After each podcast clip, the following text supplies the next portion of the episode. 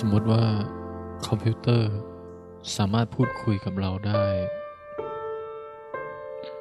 มันก็เป็นใครสักคนหนึ่งก็คงจะดีเนาะ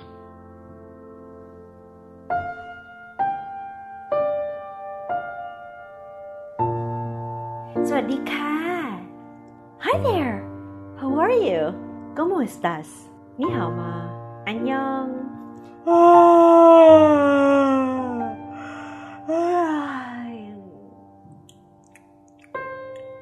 อุ๊ยตายสวัสดีจ้าอืม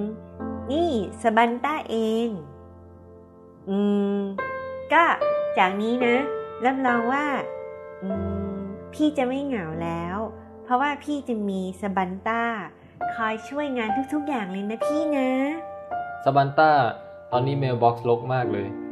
อืมง่ายนิดเดียวเลยนี่ไงคุกกี้หมดแล้ว delete account ไปเลย สะอาดแน่นอน ภูมิใจจังเลยให้บันต้าทำอะไรอีกบ้างบันต้านะไม่ใช่คูโบต้า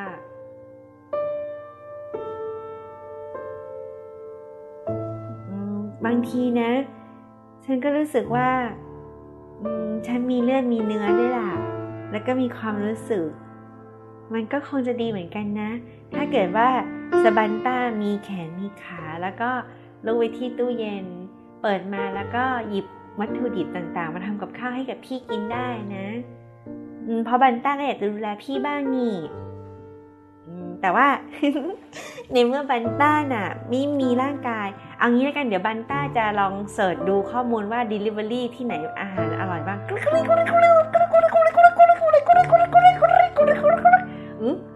เจอแล้วนี่ไง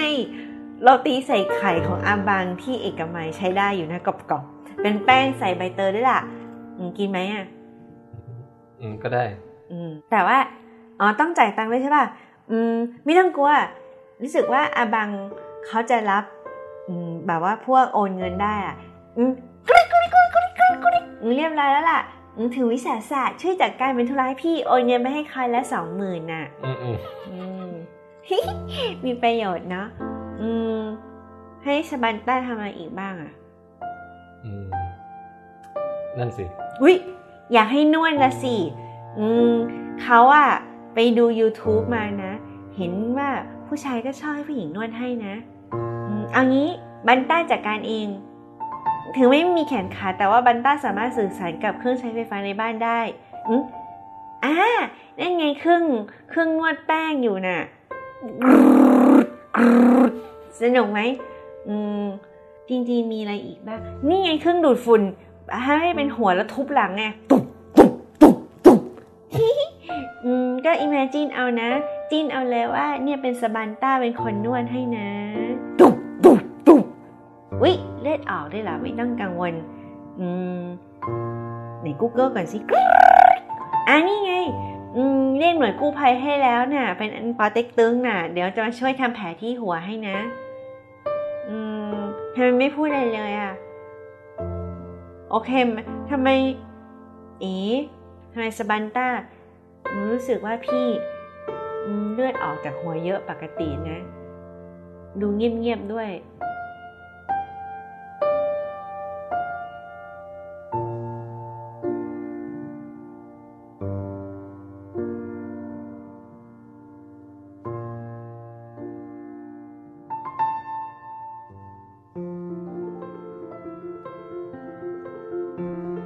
เอาละครับสวัสดีนะครับทุกท่านครับยินดีต้อนรับเข้าสู่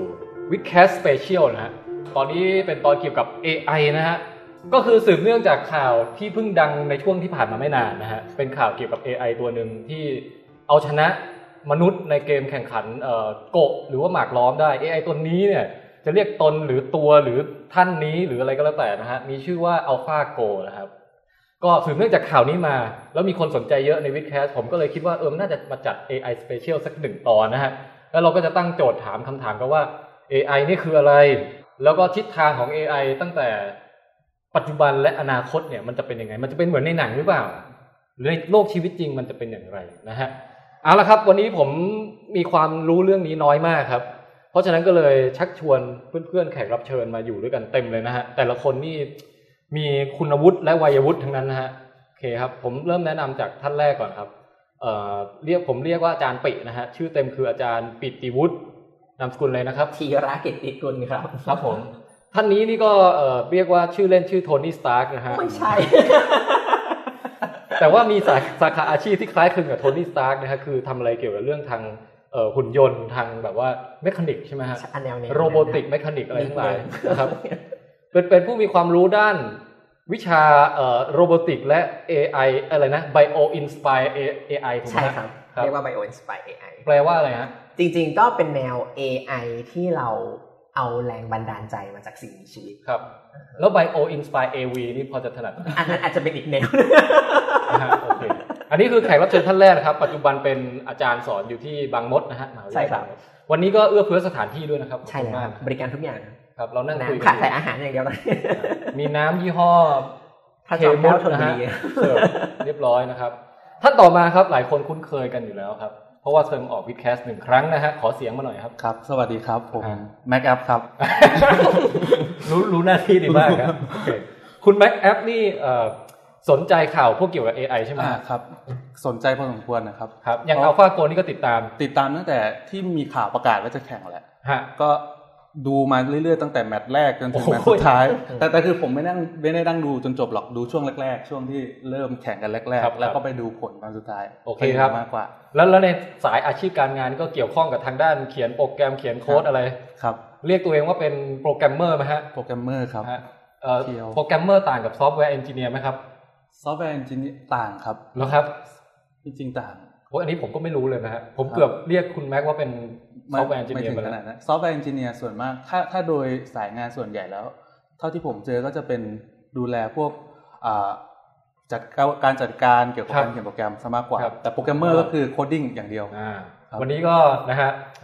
มีแขกรับเชิญน่าสนใจอ่ะสองสายแล้วมาดูอีกสายนึงบ้างฮะท่านนี้นะครับชื่อคุณโต้งนะครับครับคุณโต้งชื่อจริงชื่ออะไรครับธีรเดชครับครับผมก็เรียกธีรเดชเรียกโต้งก็ได้ครับครับผมฮะคุณโต้ง ผมถนัดเรียกทุกคนจะเป็นคุณหมดนะฮะเวลาอยู่กับผมนะคุณโต้งนี่เอ่อเป็นครูสอนคณิตศาสตร์อยู่ที่สวนกุหลาบถูกมั้ยครับใช่ครับครับแต่นอกจากนั้นฮะยังเป็นที่ปรึกษาชมรมโกะด้วยนะครับโอ้ถูกมั้ยเราก็เป็นที่ปรึกษาชุมนุมวิทยาการหุ่นยนต์ด้วยครับโอ้โหนะฮะอันนี้ก็คือดวลโกะกับนักเรียนอยู่ตลอดเวลาไม่ครับเอาละฮะไม่คือมาเดินมาไม่ค่อยได้เล่นนานแล้วมายืนคุมเด็กเล่นกันอย่างเดียวก็ส่วนใหญ่ก็เล่นบ้างนิดหน่อยครับแล้วก็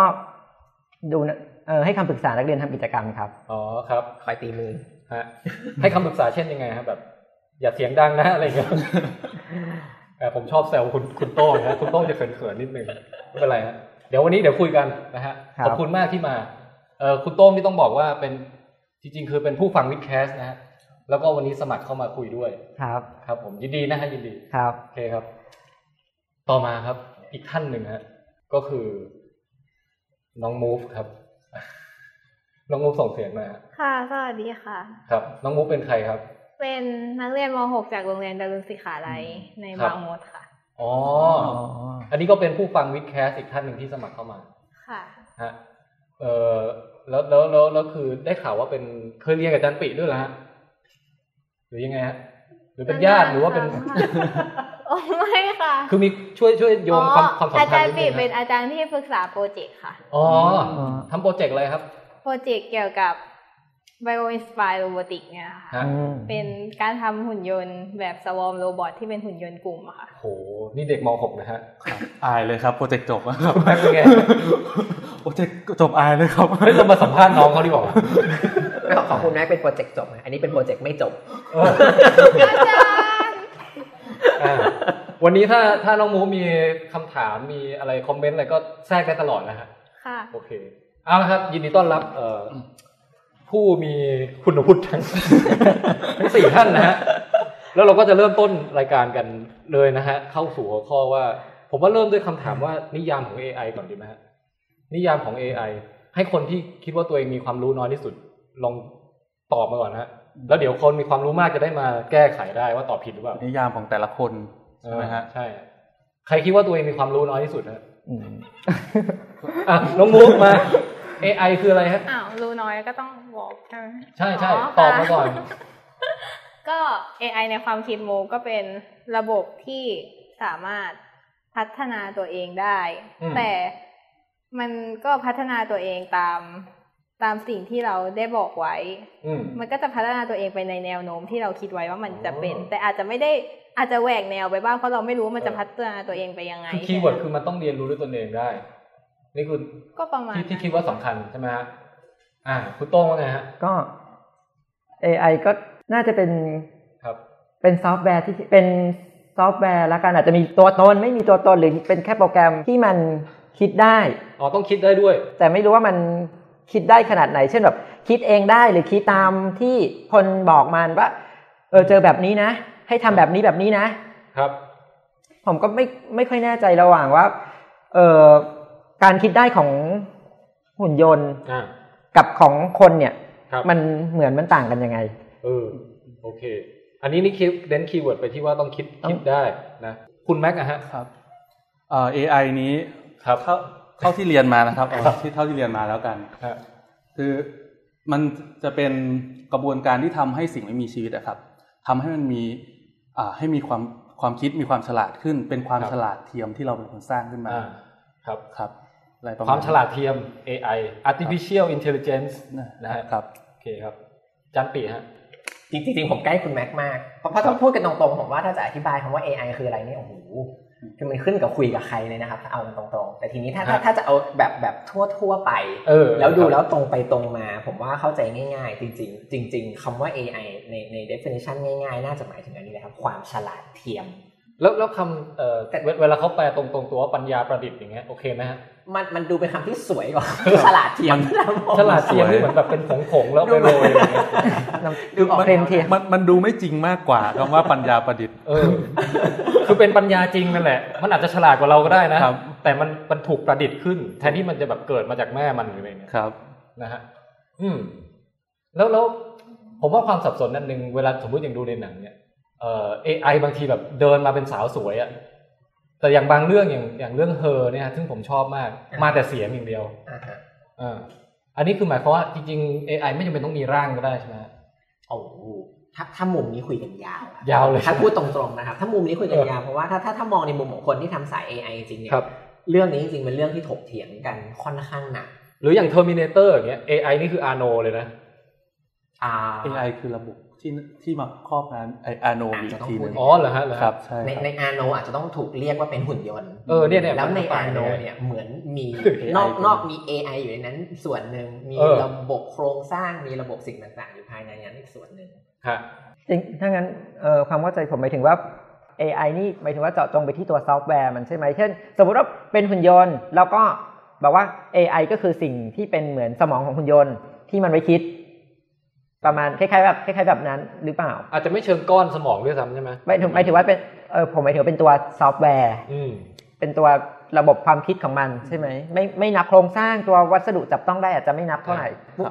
มุมส่วนตัวผมคือถ้าเกิดอยากจะทำให้รู้สึกว่าเข้าใจได้ง่ายขึ้นลองลองย้อนคำถามกลับไปถามตัวเองก็ได้ครับว่าถ้าไม่ต้องมองคำว่า เอ ไอ นะครับการการจะมาซึ่งคำว่า เอ ไอ มันคือมาจากคำว่า intelligent ก่อนครับคำถามย้อนกลับมันแค่ง่ายๆอยู่ในมุมที่ว่าถ้าถามว่า intelligent หรือความฉลาดคืออะไรในความรู้สึกเรามันต้องมีรูปร่างหรือเปล่าหรือว่ามันเป็นแค่การคิดหรือมันเป็นแค่อะไรทีนี้ไอ้คำว่า artificial intelligence มันก็คือการพยายามจะสร้างไอ้ความฉลาดในความรู้สึกที่เรากำลังพูดเมื่อกี้เนี่ยครับขึ้นมาเองที่มันไม่ได้เกิดจากสิ่งมีชีวิตเองแต่เรากำลังจะสร้างสิ่งนั้นประดิษฐ์สิ่งนั้นขึ้นมาทีนี้มันเลยต้องย้อนกลับไปถามแต่ละคนว่า intelligence หรือความฉลาดในความรู้สึกของเรามันคืออะไรครับอย่างน้องมูฟนี่ฉลาดไหมฮะมีใครพอจะให้ความเห็นข้อนี้ได้ไหมก็น่าจะเป็นอาจารย์ที่สอนมาใช่ค่ะเออนะฮะจริงๆแล้วในในในสายโปรแกรมมิ่งเพียวของผมอ่ะจะให้จะให้นิยามความเป็น เอ ไอ ก็คือเป็นกระบวนการเป็นวิธีการครับซึ่ง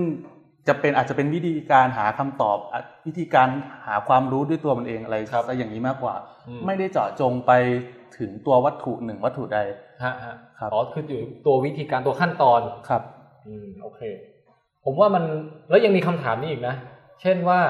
คือในหนังมันชอบพูดแบบเป็นสติปัญญา เอ ไอ ที่มันรู้รู้ตัวเองมีเขาเรียกอะไรนะ consciousness ครับ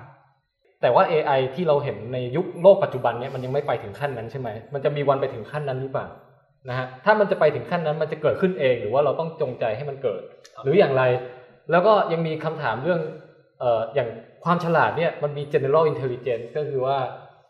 ฉลาดแบบถามแล้วรู้ทุกเรื่องอ่ะหรือหรือพูดคุยกันได้เหมือนคนคนหนึ่งอ่ะนะฮะกับฉลาดอีกแบบคืออย่างอัลฟาโกะเนี่ยมันมันรู้แค่อย่างเดียวไปถามมันว่าเอ่อสำเพ็งไปยังไงอย่างเงี้ยมันก็ไม่รู้ใช่ไหมฮะครับเออตรงนี้ก็ผมว่ามันมันนิยมนิยามการแบ่งแคตตากอรี่ต่างๆมันซับซ้อนฮะใช่ฮะเราเราเกิดไว้แค่นี้ก่อนไว้แค่นั้นก่อนแล้วเดี๋ยวเราจะค่อยๆมีโอกาสเราจะแตะในประเด็นเหล่านี้แต่ว่าตอนนี้เรามาเข้าข่าวอัลฟาโกะว่าทำไมทุกคนถึงรายละเอียดข่าวสั้นๆย่อๆและถามว่าความน่าสนใจของข่าวนี้มันอยู่ตรงไหนทำไมมันถึงเป็นที่สนใจของคนทั้งในและนอกวงการอย่างค่อนข้างมากอ่ะให้คุณแม็กในฐานะผู้ติดตามข่าวเล่าย่อข่าวย่อนิดนึงครับข่าวย่อนิดนึงก็คือว่าอ่า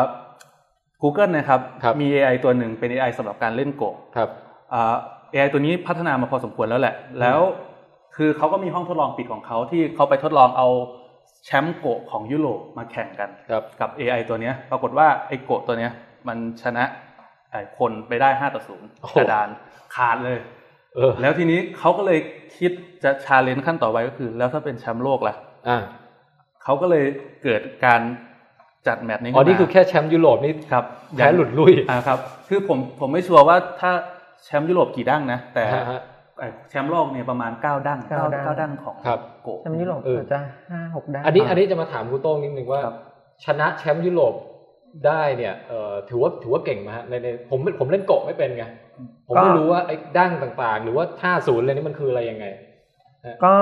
อืมเก่งมั้ยก็ผมอาจจะไม่ได้ทำข่าวในวงการโกะมากนักนะครับแต่แต่รู้สึกเคยมีการเอาอัลฟาโกะตัวตัวที่ชนะแชมป์โลกกับตัวที่ชนะฟ่านฮุยแชมป์ยุโรปอะครับมาแข่งกันรู้สึกว่าก็ต่อกันประมาณต่อกันต้องต่อกันสี่หมากซึ่งสี่หมากก็ห่างกันประมาณ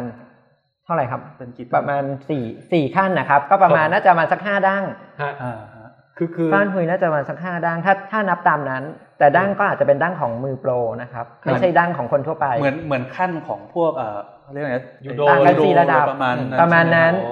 เหมือนกับในหนังที่เนี่ยวิทย์ของคนนี้ต่างกับคนนี้สักครึ่งขั้นหนึ่งขั้นนี่อาจจะต่างกันสักห้าขั้นห้าระดับฮะแล้วถามว่าก็มีคนถามว่าแล้วทำไมต้องเป็น เอ ไอ ที่โกะล่ะอ่าประเด็นมันอยู่ที่ว่าไอ้การเดินโกะเนี่ยครับเขาบอกว่าเป็นการเดินที่มีเอ่อการเดินต่อหนึ่งตาเนี่ยมากมากกว่าจำนวนอะตอมในจักรวาลซะอีกเขาบอกว่าอย่างนี้คือคือเอ่ออย่างสมมุติไปเทียบอะไรกับหมากรุกอะไรอย่างนี้ได้ไหมฮะเหมือนโกะจะเยอะกว่าเยอะกว่าเยอะกว่าอีกก็มีมีคนเคยคิดว่าในหนึ่งกระดานหรือหนึ่งตาเนี่ยมันมีวิธีการเดินทั้งหมดประมาณคือคิดเป็นสิบกำลังอะเยอะกว่าอะตอมทั้งหมดในจักรวาลซะอีกโอกาสที่เป็นไปได้มันคือสองร้อยห้าสิบยกกำลังหนึ่งร้อยห้าสิบโอเครูปแบบตาเดินก็เอาเอาเป็นสิบกำลังก็ถ้าเป็นสิบกำลังประมาณประมาณสิบกำลังหนึ่งร้อยเจ็ดสิบอะครับประมาณเขียนเลขหนึ่งแล้วเขียนเลขศูนย์ ศูนย์ ศูนย์ ศูนย์ ศูนย์ไปเรื่อยๆหนึ่งร้อยเจ็ดสิบตัวก็จะได้กรณีทั้งหมดที่เป็นไปได้ครับก็น่าจะมากกว่าอะตอมในจักรวาลมากๆจินตนาการไม่ออกอย่างนี้ครับแล้วก็เลยเกิดการแข่งขันแมตช์นี้ขึ้นครับแมตช์หยุดโลกนี่เหรอฮะแมตช์หยุดโลกครับในวงการ เอ ไอ คือในสายของ เอ ไอ อ่ะคือคือวงการโกะก็มาเชียร์มนุษย์อย่างงี้ครับวงการ เอ ไอ ก็อย่างผมอยู่ในสาย เอ ไอ ผมก็รู้สึกว่าห้าสิบ ห้าสิบนะแต่ผมก็อยากเห็นวิวัฒนาการของมันว่ามันจะขึ้นมาขนาดไหนคือคือเหมือนกับแบบมันชนะแชมป์ยุโรปมาแล้วอ่ะครับถ้าไปคราวนี้จะดูมาดูว่ามันชนะแชมป์โลกได้หรือไม่ครับแล้วแชมป์ยุโรปนี่เก่งกว่าแชมป์ยุโรปเยอะขนาดไหนก็น่าจะพอสมควรเพราะเพราะว่าห้าขั้นห้าขั้นเหมือนแชมป์โลกคนเนี้ยตอนที่เขาได้ดูวีโอตอนโกะไอ้อัลฟาโกะแข่งกับแชมป์ยุโรปเขาบอกว่าเนี่ยแชมป์ยุโรปเนี่ยคนเนี้ยเดินไม่ได้เรื่องอะไรประมาณเนี้ยแบบเดินยังไม่ดีเท่าไหร่เดี๋ยวเขาจะจัดการเองอ๋อแล้วเขามีการทำนายด้วยว่าเขาจะสามารถชนะเอ่ออัลฟาโกะได้สามต่อหนึ่งไอ้สี่ สามต่อสองหรือว่าสี่ต่อหนึ่งแหละจำไม่ได้ปรามาสไว้เลยครับแล้วปรากฏว่าเดี๋ยวๆก่อนอย่าเพิ่งบอกแล้วไม่คือผมนึกถ้าเป็นหนังอะช่วงนี้มันจะต้องแบบมีการแบบตื่นตื่นตื่นตื่นตื่นแล้วก็ไปเทรนนิ่งอะแบบออกจ็อกกิ้งตอนเช้าอะไรแบบนี้แล้วแล้วคือตั้งแต่ประกาศว่าจะแข่งกันจนกระทั่งถึงวันแข่งเนี่ยไอ้เจ้าเอ่ออัลฟาโกะเนี่ยมันเก่งมันไปพัฒนาตัวเองมาไหมฮะไปฝึกฝนครับมันทำได้ด้วยเหรอฮะอันนี้อาจารย์ปีว่าไง จริงๆจริงๆถ้าถามว่ามันพัฒนาไหมเนี่ยตัวคนที่พัฒนาเองเนี่ยเขาพูดเลยว่าเวอร์ชันที่เขาใช้แข่งกับแชมป์ยุโรปกับเวอร์ชันที่เขาใช้ใช้แข่งกับแชมป์โลกเนี่ยไม่ได้ต่างจากเดิมเยอะเลยนะครับมันแทบจะเป็นเวอร์ชันเดิมเลยนะครับคือมันพัฒนาขึ้นมันพัฒนาขึ้นมาอีกหน่อยนึงคือทีนี้ย้อนมาคำถามพี่แทนในมุมที่ว่ามันพัฒนาขึ้นได้ด้วยเหรอเนี่ยถ้าตอบในมุมของความเป็น เอ ไอ ในตัว AlphaGo เนี่ยต้องบอกว่ามันพัฒนาขึ้นได้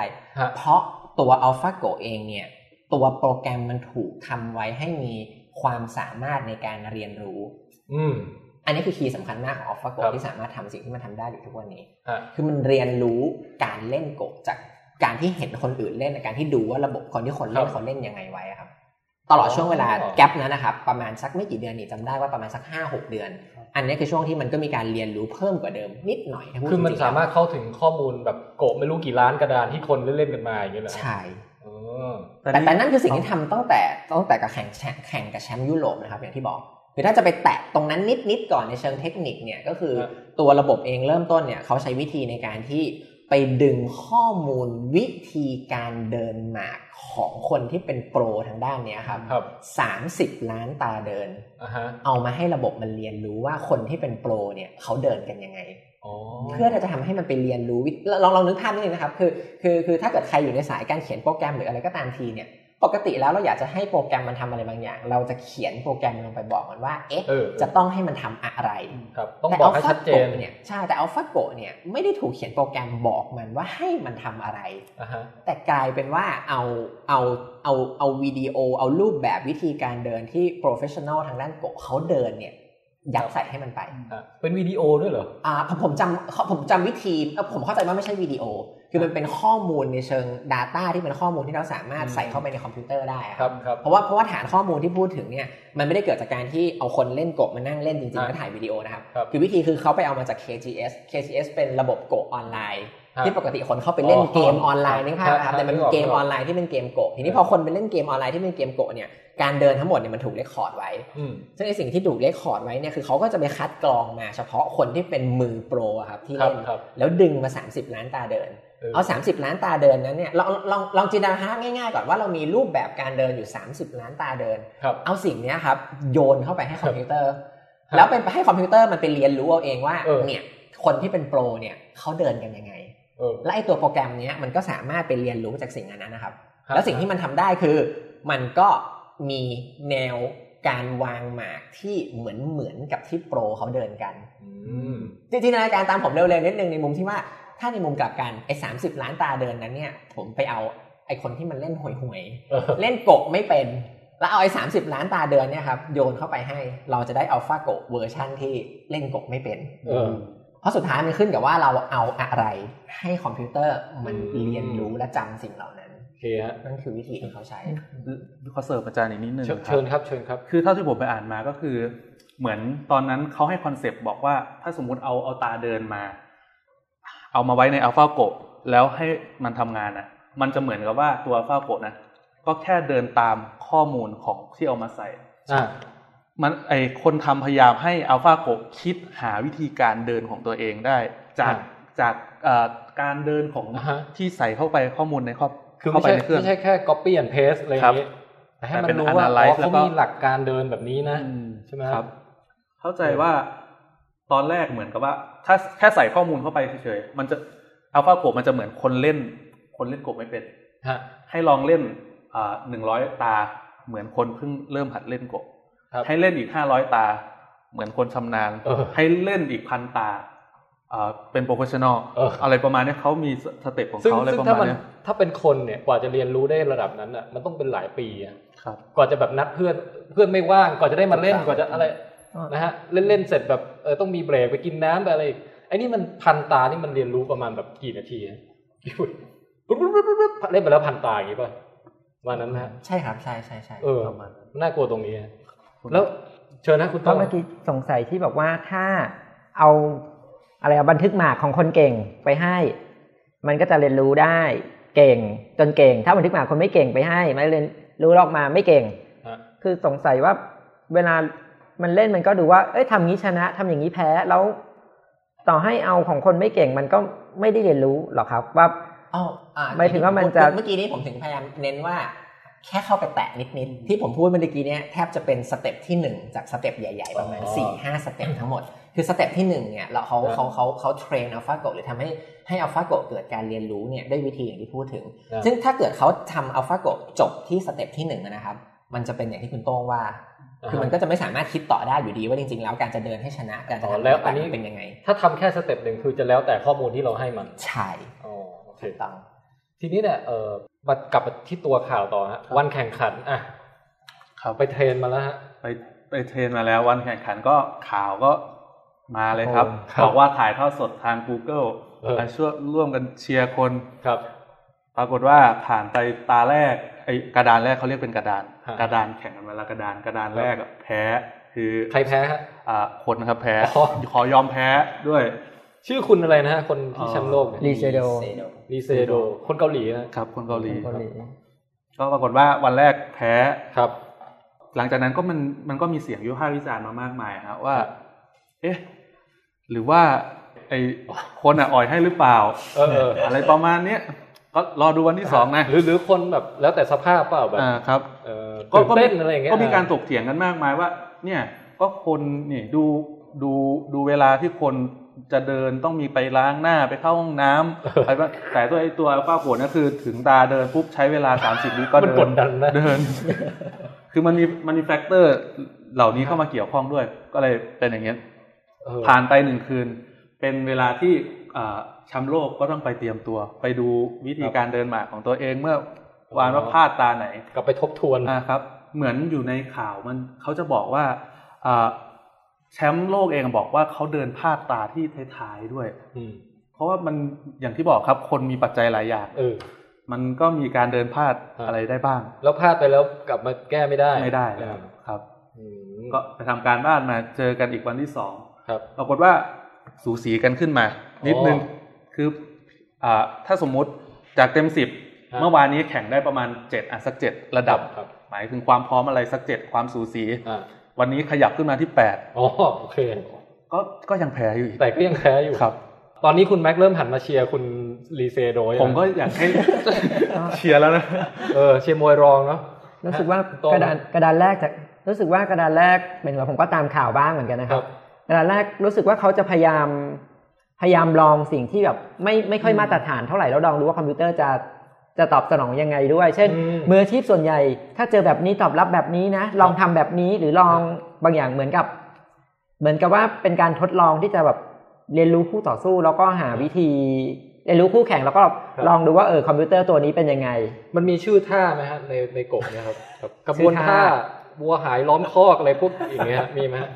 แบบชื่อมูฟต่างๆแบบก็มันก็มีมีบางมูฟครับที่มันมีชื่อครับก็เช่นแบบเดินเป็นแบบตาทะแยงมุมเดินเป็นตามา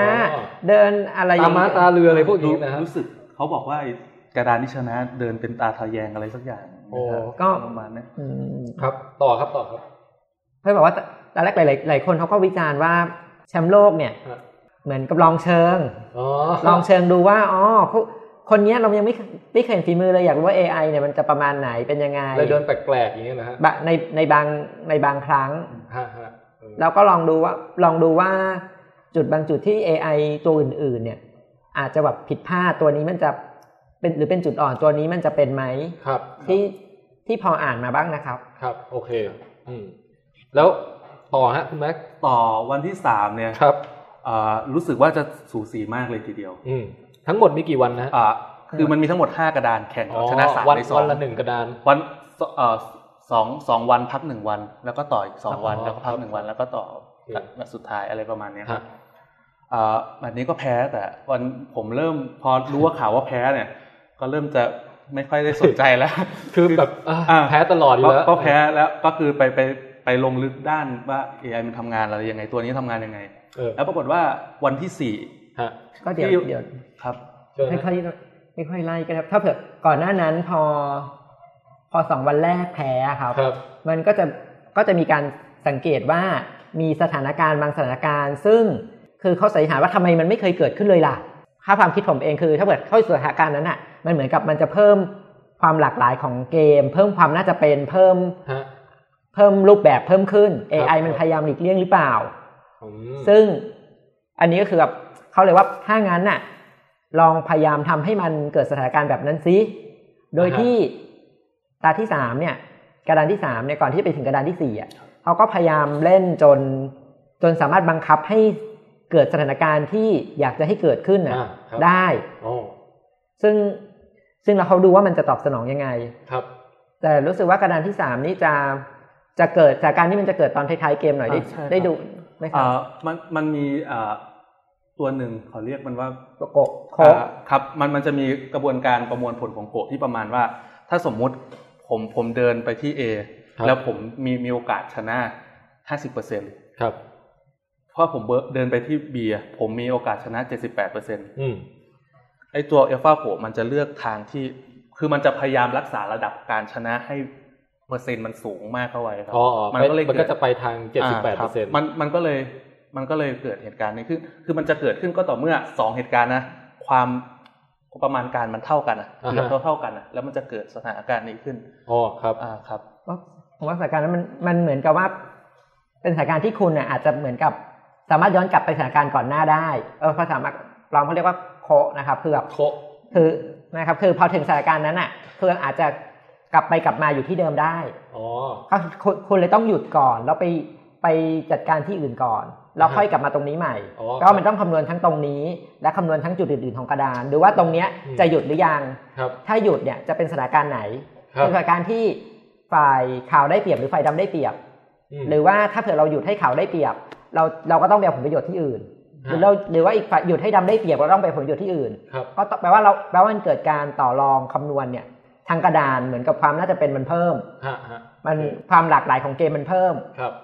ผมก็จำไม่ค่อยได้เพราะว่าดูดูเหมือนกันก็ดูสดมั่งดูสรุปมั่งดูย่อดูอ่านมั่งแต่ก็เอาเอาเป็นว่าเอ่อคุณแชมป์เขาก็พยายามจะสร้างหมากแปลกๆขึ้นมาให้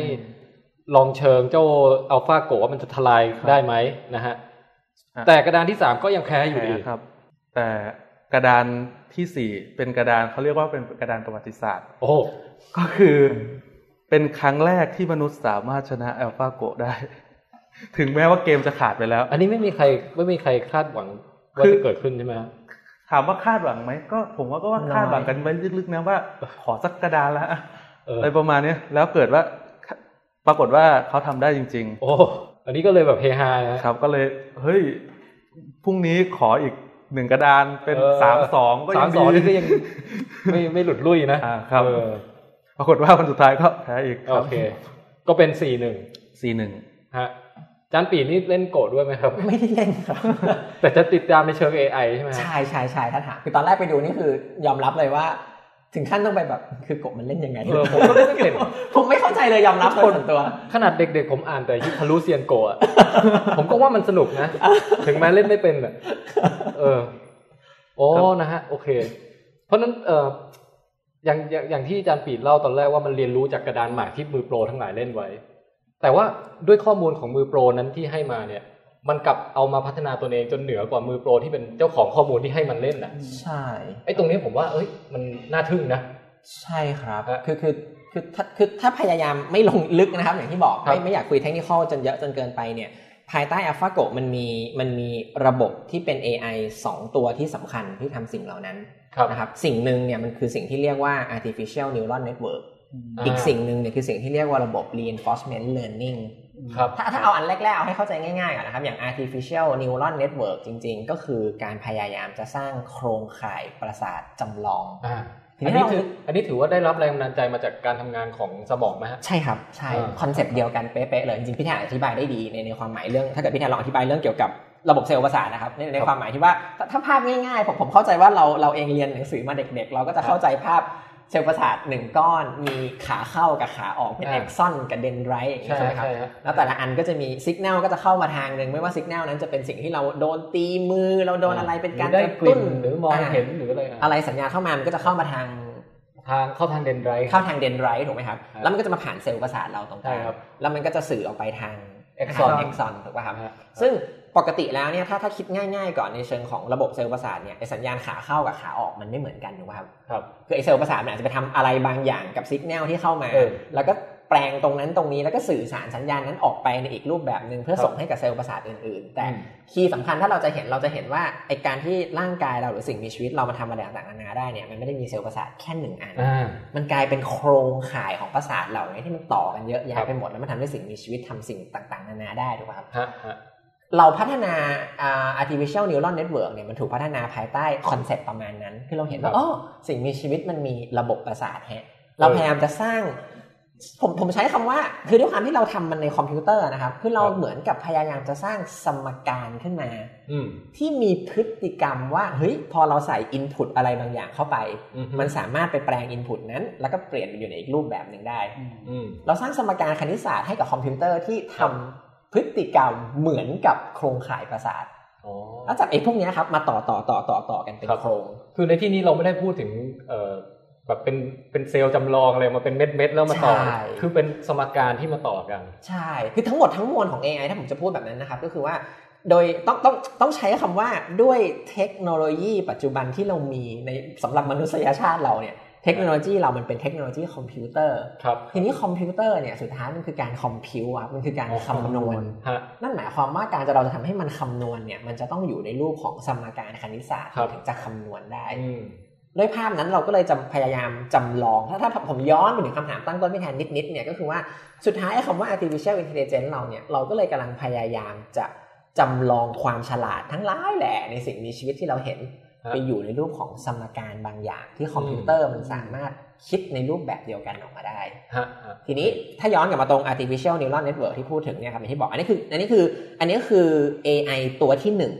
ที่ถูกใช้ในการเรียนรู้ไอ้หมากสามสิบล้านตาเดินที่ผมพูดถึงเมื่อสักครู่นี้ทีนี้อย่างที่บอกครับด้วยด้วย artificial neural network อย่างเดียวเนี่ยมันก็ทำให้ AlphaGo แค่เรียนรู้ว่าโอเคอยากจะเป็นโปรว่างเนี้ยต้องเดินแบบนี้แต่สุดท้ายสิ่งที่ทำให้ AlphaGo มันเจ๋งขึ้นมาในสิ่งที่พี่แทนพูดเมื่อกี้นี้ก็คือว่าเขาดันไม่ได้จบแค่นั้นนะครับถ้าให้ย่อเร็วๆเนี่ยสเต็ปถัดมาสิ่งที่เขาทำเนี่ยเขาทำสิ่งที่เรียกว่า reinforcement learning อ่าอันนี้ผมเดาได้ไหมฮะ คือในถ้าเป็นสมองคนเนี่ย connection ไหนที่สมมติยิงจากเซลล์ A แล้วไปโผล่เซลล์ B บ่อยๆซ้ำๆเรื่อยๆเช่นเราเอ่อชูตบาสอย่างเงี้ยแล้วไอ้ลูกที่ลงอย่างเงี้ยเราก็จำไว้ว่าเออตะกี้เราทำยังไงไอ้ connection ตรงนั้นนะฮะพอมันพอมันซ้ำๆแล้วมันได้ผลได้ผลเนี่ยมันจะฟีดแบ็กกลับมาเรียนฟอสให้ให้คอนเน็กชันคือให้ตัวเซลล์ประสาทนั้นอ่ะมันมันสื่อถึงกันแรงขึ้นแรงขึ้นแรงขึ้นเรื่อยๆและไอ้พวกที่อยู่ข้างๆที่เป็นนอยส์ที่แบบว่าโยนชุดสเปซสปาลงบ้างไม่ลงบ้างมันจะค่อยๆหลีลงไปหลีลงไปถูกต้องเป๊ะๆครับเหมือนกันเลยเหรอเหมือนกันเลยครับเราก็เลยพยายามจะจำลองไอ้พฤติกรรมแบบเนี้ยครับที่เกิดขึ้นในสมองมนุษย์เนี่ยก็อย่างที่ผมพูดครับเหมือนเดิมครับจำลองให้มันไปอยู่ในรูปของสมการคณิตศาสตร์แล้วยัดสิ่งนั้นเนี่ยใส่ลงไปในโปรแกรมคอมพิวเตอร์เราเหมือนกันคือความต้องการเราก็คือเราก็อยากจะให้ไอ้สมการที่กำลังพูดถึงก้อนเนี้ยมันมีพฤติกรรมเหมือนกับการเรียนรู้จริงๆที่เกิดขึ้นในคนเนี่ยครับแล้วสุดท้ายเนี่ยไอ้ก้อนเนี้ยมันเลยกลายเป็นว่าแต่ผมต้องใช้คำว่าคอมพิวเตอร์มันได้เปรียบเราหลายเรื่องนั่นเลยฮะคือมันได้เปรียบเราลองนึกภาพง่ายๆนะครับคือคืออย่างที่บอกว่าเนี่ยจากจากจากสเต็ปที่หนึ่งเนี่ยที่เราเอาตัวสิ่งที่เรียกว่า artificial neural network เนี่ยสมมุติคิดภาพง่ายๆว่าเราสร้างมาได้หนึ่งอันมันเหมือนเราสร้างเซียนโกะขึ้นมาได้หนึ่งคนครับที่มีความสามารถในการเดินคล้ายๆกับเซียนโกะแล้วอ่าครับแต่พอมันเป็นคอมพิวเตอร์ไงครับเราสร้างไอ้สิ่งนี้จำลองขึ้นมาอีกได้นับไม่ถ้วนในคอมพิวเตอร์คือโอ้โห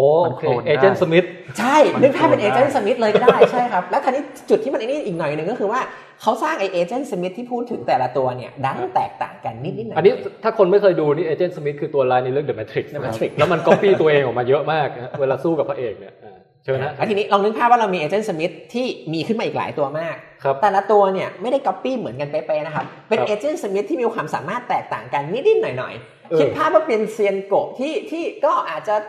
บางหมากอาจจะเดินแบบนี้อีกหมากนึงอาจจะเดินอีกแบบนึงอาจจะใช้เทคนิคคนละรูปแบบแตกต่างกันนิดๆหน่อยๆแล้วจับเจ้าเอเจนต์สมิธที่มีเยอะแยะเนี่ยครับมาสู้กันเองโอ้ my god ไล่ process สู้กันเองนี่แหละครับมันเกิดสิ่งเดียวกันกับที่พี่แทนยกตัวอย่างคำว่า reinforcement learning เมื่อกี้นี้ว่าพอตอนระหว่างที่แต่ละตัวมันสู้กันเนี่ยมันก็จะอ้อทำแบบนี้แล้วเวิร์กอ้อทำแบบนี้แล้วชนะอ้อทำแบบนี้แล้วแพ้แล้วพอมันสู้กันไปสู้กันมาสู้กันไปสู้มามันกลายเป็นว่านี่แหละครับแต่ละตัวมันก็ค่อยพัฒนาพัฒนาเรียนรู้ใหม่เรียนรู้ใหม่แล้วก็พัฒนาพัฒนาพัฒนาพัฒนาไปอีกไปอีกไปอีกเรื่อยๆ สเต็ปที่สองนี่แหละครับคือคีย์ที่สำคัญมากที่ทำให้มันได้อัลฟาโกะที่เป็นเวอร์ชั่นที่เจ๋งกว่าการวางหมากธรรมดาของเซียนมากๆโอ้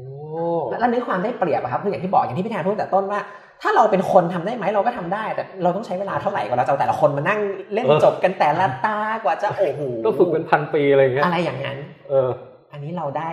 แบบคอมพิวเตอร์ปุ้งปุ้งแต่แต่แต่อีกนิดเดียวนะครับในในมุมที่บอกว่าอุ้ยดูเหมือนคอมพิวเตอร์มันทำได้ขนาดนั้นเนี่ยมันไม่ได้ใช้เวลาสั้นแค่นั้นด้วยนะครับคือถ้าลองไปถามคนที่ทำ Deep Mind จริงๆแล้วเนี่ยเขาพูดเต็มปากเต็มคำมากว่าสิ่งที่เขาสามารถทำมันได้ในระยะเวลาทำ Deep อะไรนะทำทำทำ Deep Learning ครับครับทำ Deep Learning คือระบบทั้งหมดเนี่ยมันถูกเรียกว่า Deep Mind Deep Mind มันเป็นชื่อของบริษัทที่ถ้าพูดตรงๆแล้วจริงๆแล้วเป็นบริษัทที่ Google ไปซื้อมาเมื่อสองปีที่แล้วครับบริษัทคิดลึกบริษัทคิดลึกบริษัทคิดลึกครับโอเคซึ่งไอ้ระบบ Deep Learning ที่พูดถึงเนี่ยตัวตัวตัวคนที่เป็น ซี อี โอ เองเนี่ยพูดเต็มปากเต็มคำมากว่าถ้า Google ไม่ได้มาซื้อเขาเออเขาก็ไม่ได้สามารถทำได้เสร็จในเวลาแค่นี้นะครับแต่สิ่งที่ Google ให้เขาเนี่ยไม่ได้อะไรเลยนะครับเขาให้ทรัพยากรคอมพิวเตอร์ที่มหาศาลมากๆคือไอ้การจะทำ Deep Learning ที่พูดถึงเมื่อกี้เนี่ยมันใช้คอมพิวเตอร์กัน สองถึงสาม ตัวจะพูดว่าสิบตัวเนี่ยมันไม่พอกับคือทำที่บ้านคุณแม็กอะไรอย่างงี้ไม่ได้ใช่มั้ยพังนะครับ ซี พี ยู ร้อนไหม้กันโอยขนาดนั้นอาจจะต้องรอหลานคุณแม็กโตหรืออะไรบางบางมดอย่างเงี้ยครับบางมดทำได้มั้ยฮะบางมดก็อาจจะต้องรอแบบอีกเป็นหลายสิบปีผมว่าผมเผลอต้องต้องใช้พวกซูเปอร์คอมพิวเตอร์ใช่ใช่มั้ยฮะอ๋อโอเคโอเคเพราะถ้าถ้าเอาข้อมูลเร็วๆเนี่ยเขาใช้ ซี พี ยู คือคือจริงๆเทคนิคข้อมันลึกนะครับแต่จริงๆแล้วเนี่ยการที่เขาเลิร์นตรงนั้นเนี่ยทำให้ระบบมันเรียนรู้เนี่ยมันใช้สิ่งที่เรียกว่า จี พี ยู บวกกับ ซี พี ยู เอาเป็นว่าอย่าเพิ่งคิดมากว่า จี พี ยู ซี พี ยู คืออะไรแต่ลองคิดภาพว่า ซี พี ยู หนึ่งอันมันเหมือนเรามีคอมพิวเตอร์หนึ่งเครื่องเราก็มี ซี พี ยู หนึ่งอันเนี่ยครับเขาใช้ ซี พี ยู ร่วม หนึ่งพันสองร้อย ตัวนะครับในการทำระบบที่พูดถึงและมี จี พี ยู เพิ่มใช่ลองนึกภาพว่าเราต้องใช้ปริมาณเยอะขนาดนั้นแล้วแล้วในโลกนี้จะมีกี่ที่ที่มีคอมพิวเตอร์ให้คุณใช้ได้มากขนาดนั้นเราต้องเป็นในที่นั้นก็คือ Google โอเคฮะถือว่าเหมาะสมตรงนี้น้องมุกมีคอมเมนต์อะไรมั้ยฮะในเบื้องต้นครับเท่าที่ฟังไปนี่รู้สึกไงบ้างฮะอ๋อก็รู้สึกว่ามันเจ๋งที่แบบว่าทดลองเรียนแบบการทำงานของสมองอย่างที่เราไม่คิดว่าแบบเฮ้ยมันจะนำมาใช้กับคอมพิวเตอร์หรือว่าการคิด computation อะไรอย่างงี้ได้ครับคุณโต้งฮะเป็นไงฮะอ๋อมีอะไรเสริมหรือถามหรือลิสต์ไปสู่ประเด็นต่อไปอย่างไรบ้างก็อืมคือคือสมมุติว่าคิดว่าไม่ได้แต่ว่าบางคนอาจจะคิดว่าแบบเอ๊ะแล้ว เอ ไอ มันมีตั้งเยอะแยะหมายถึงว่าแล้วทำไมตัวนี้มันถึงมันถึงโดดเด่นล่ะตัวก่อนก่อนหน้านั้นมันทำไม่ได้หรอเขาก็เคยมีไอตัวที่มันแข่งต่อปัญหาชนะอะไรเออมีแข่งมีแข่งมาร์กลุกมีแข่ง โอ เอ็กซ์ มีแข่งอะไรต่างๆนานามากมายครับครับอันนี้ก็ให้อาจารย์ปิตอบดีกว่าครับคือคำถามน่าจะประมาณว่า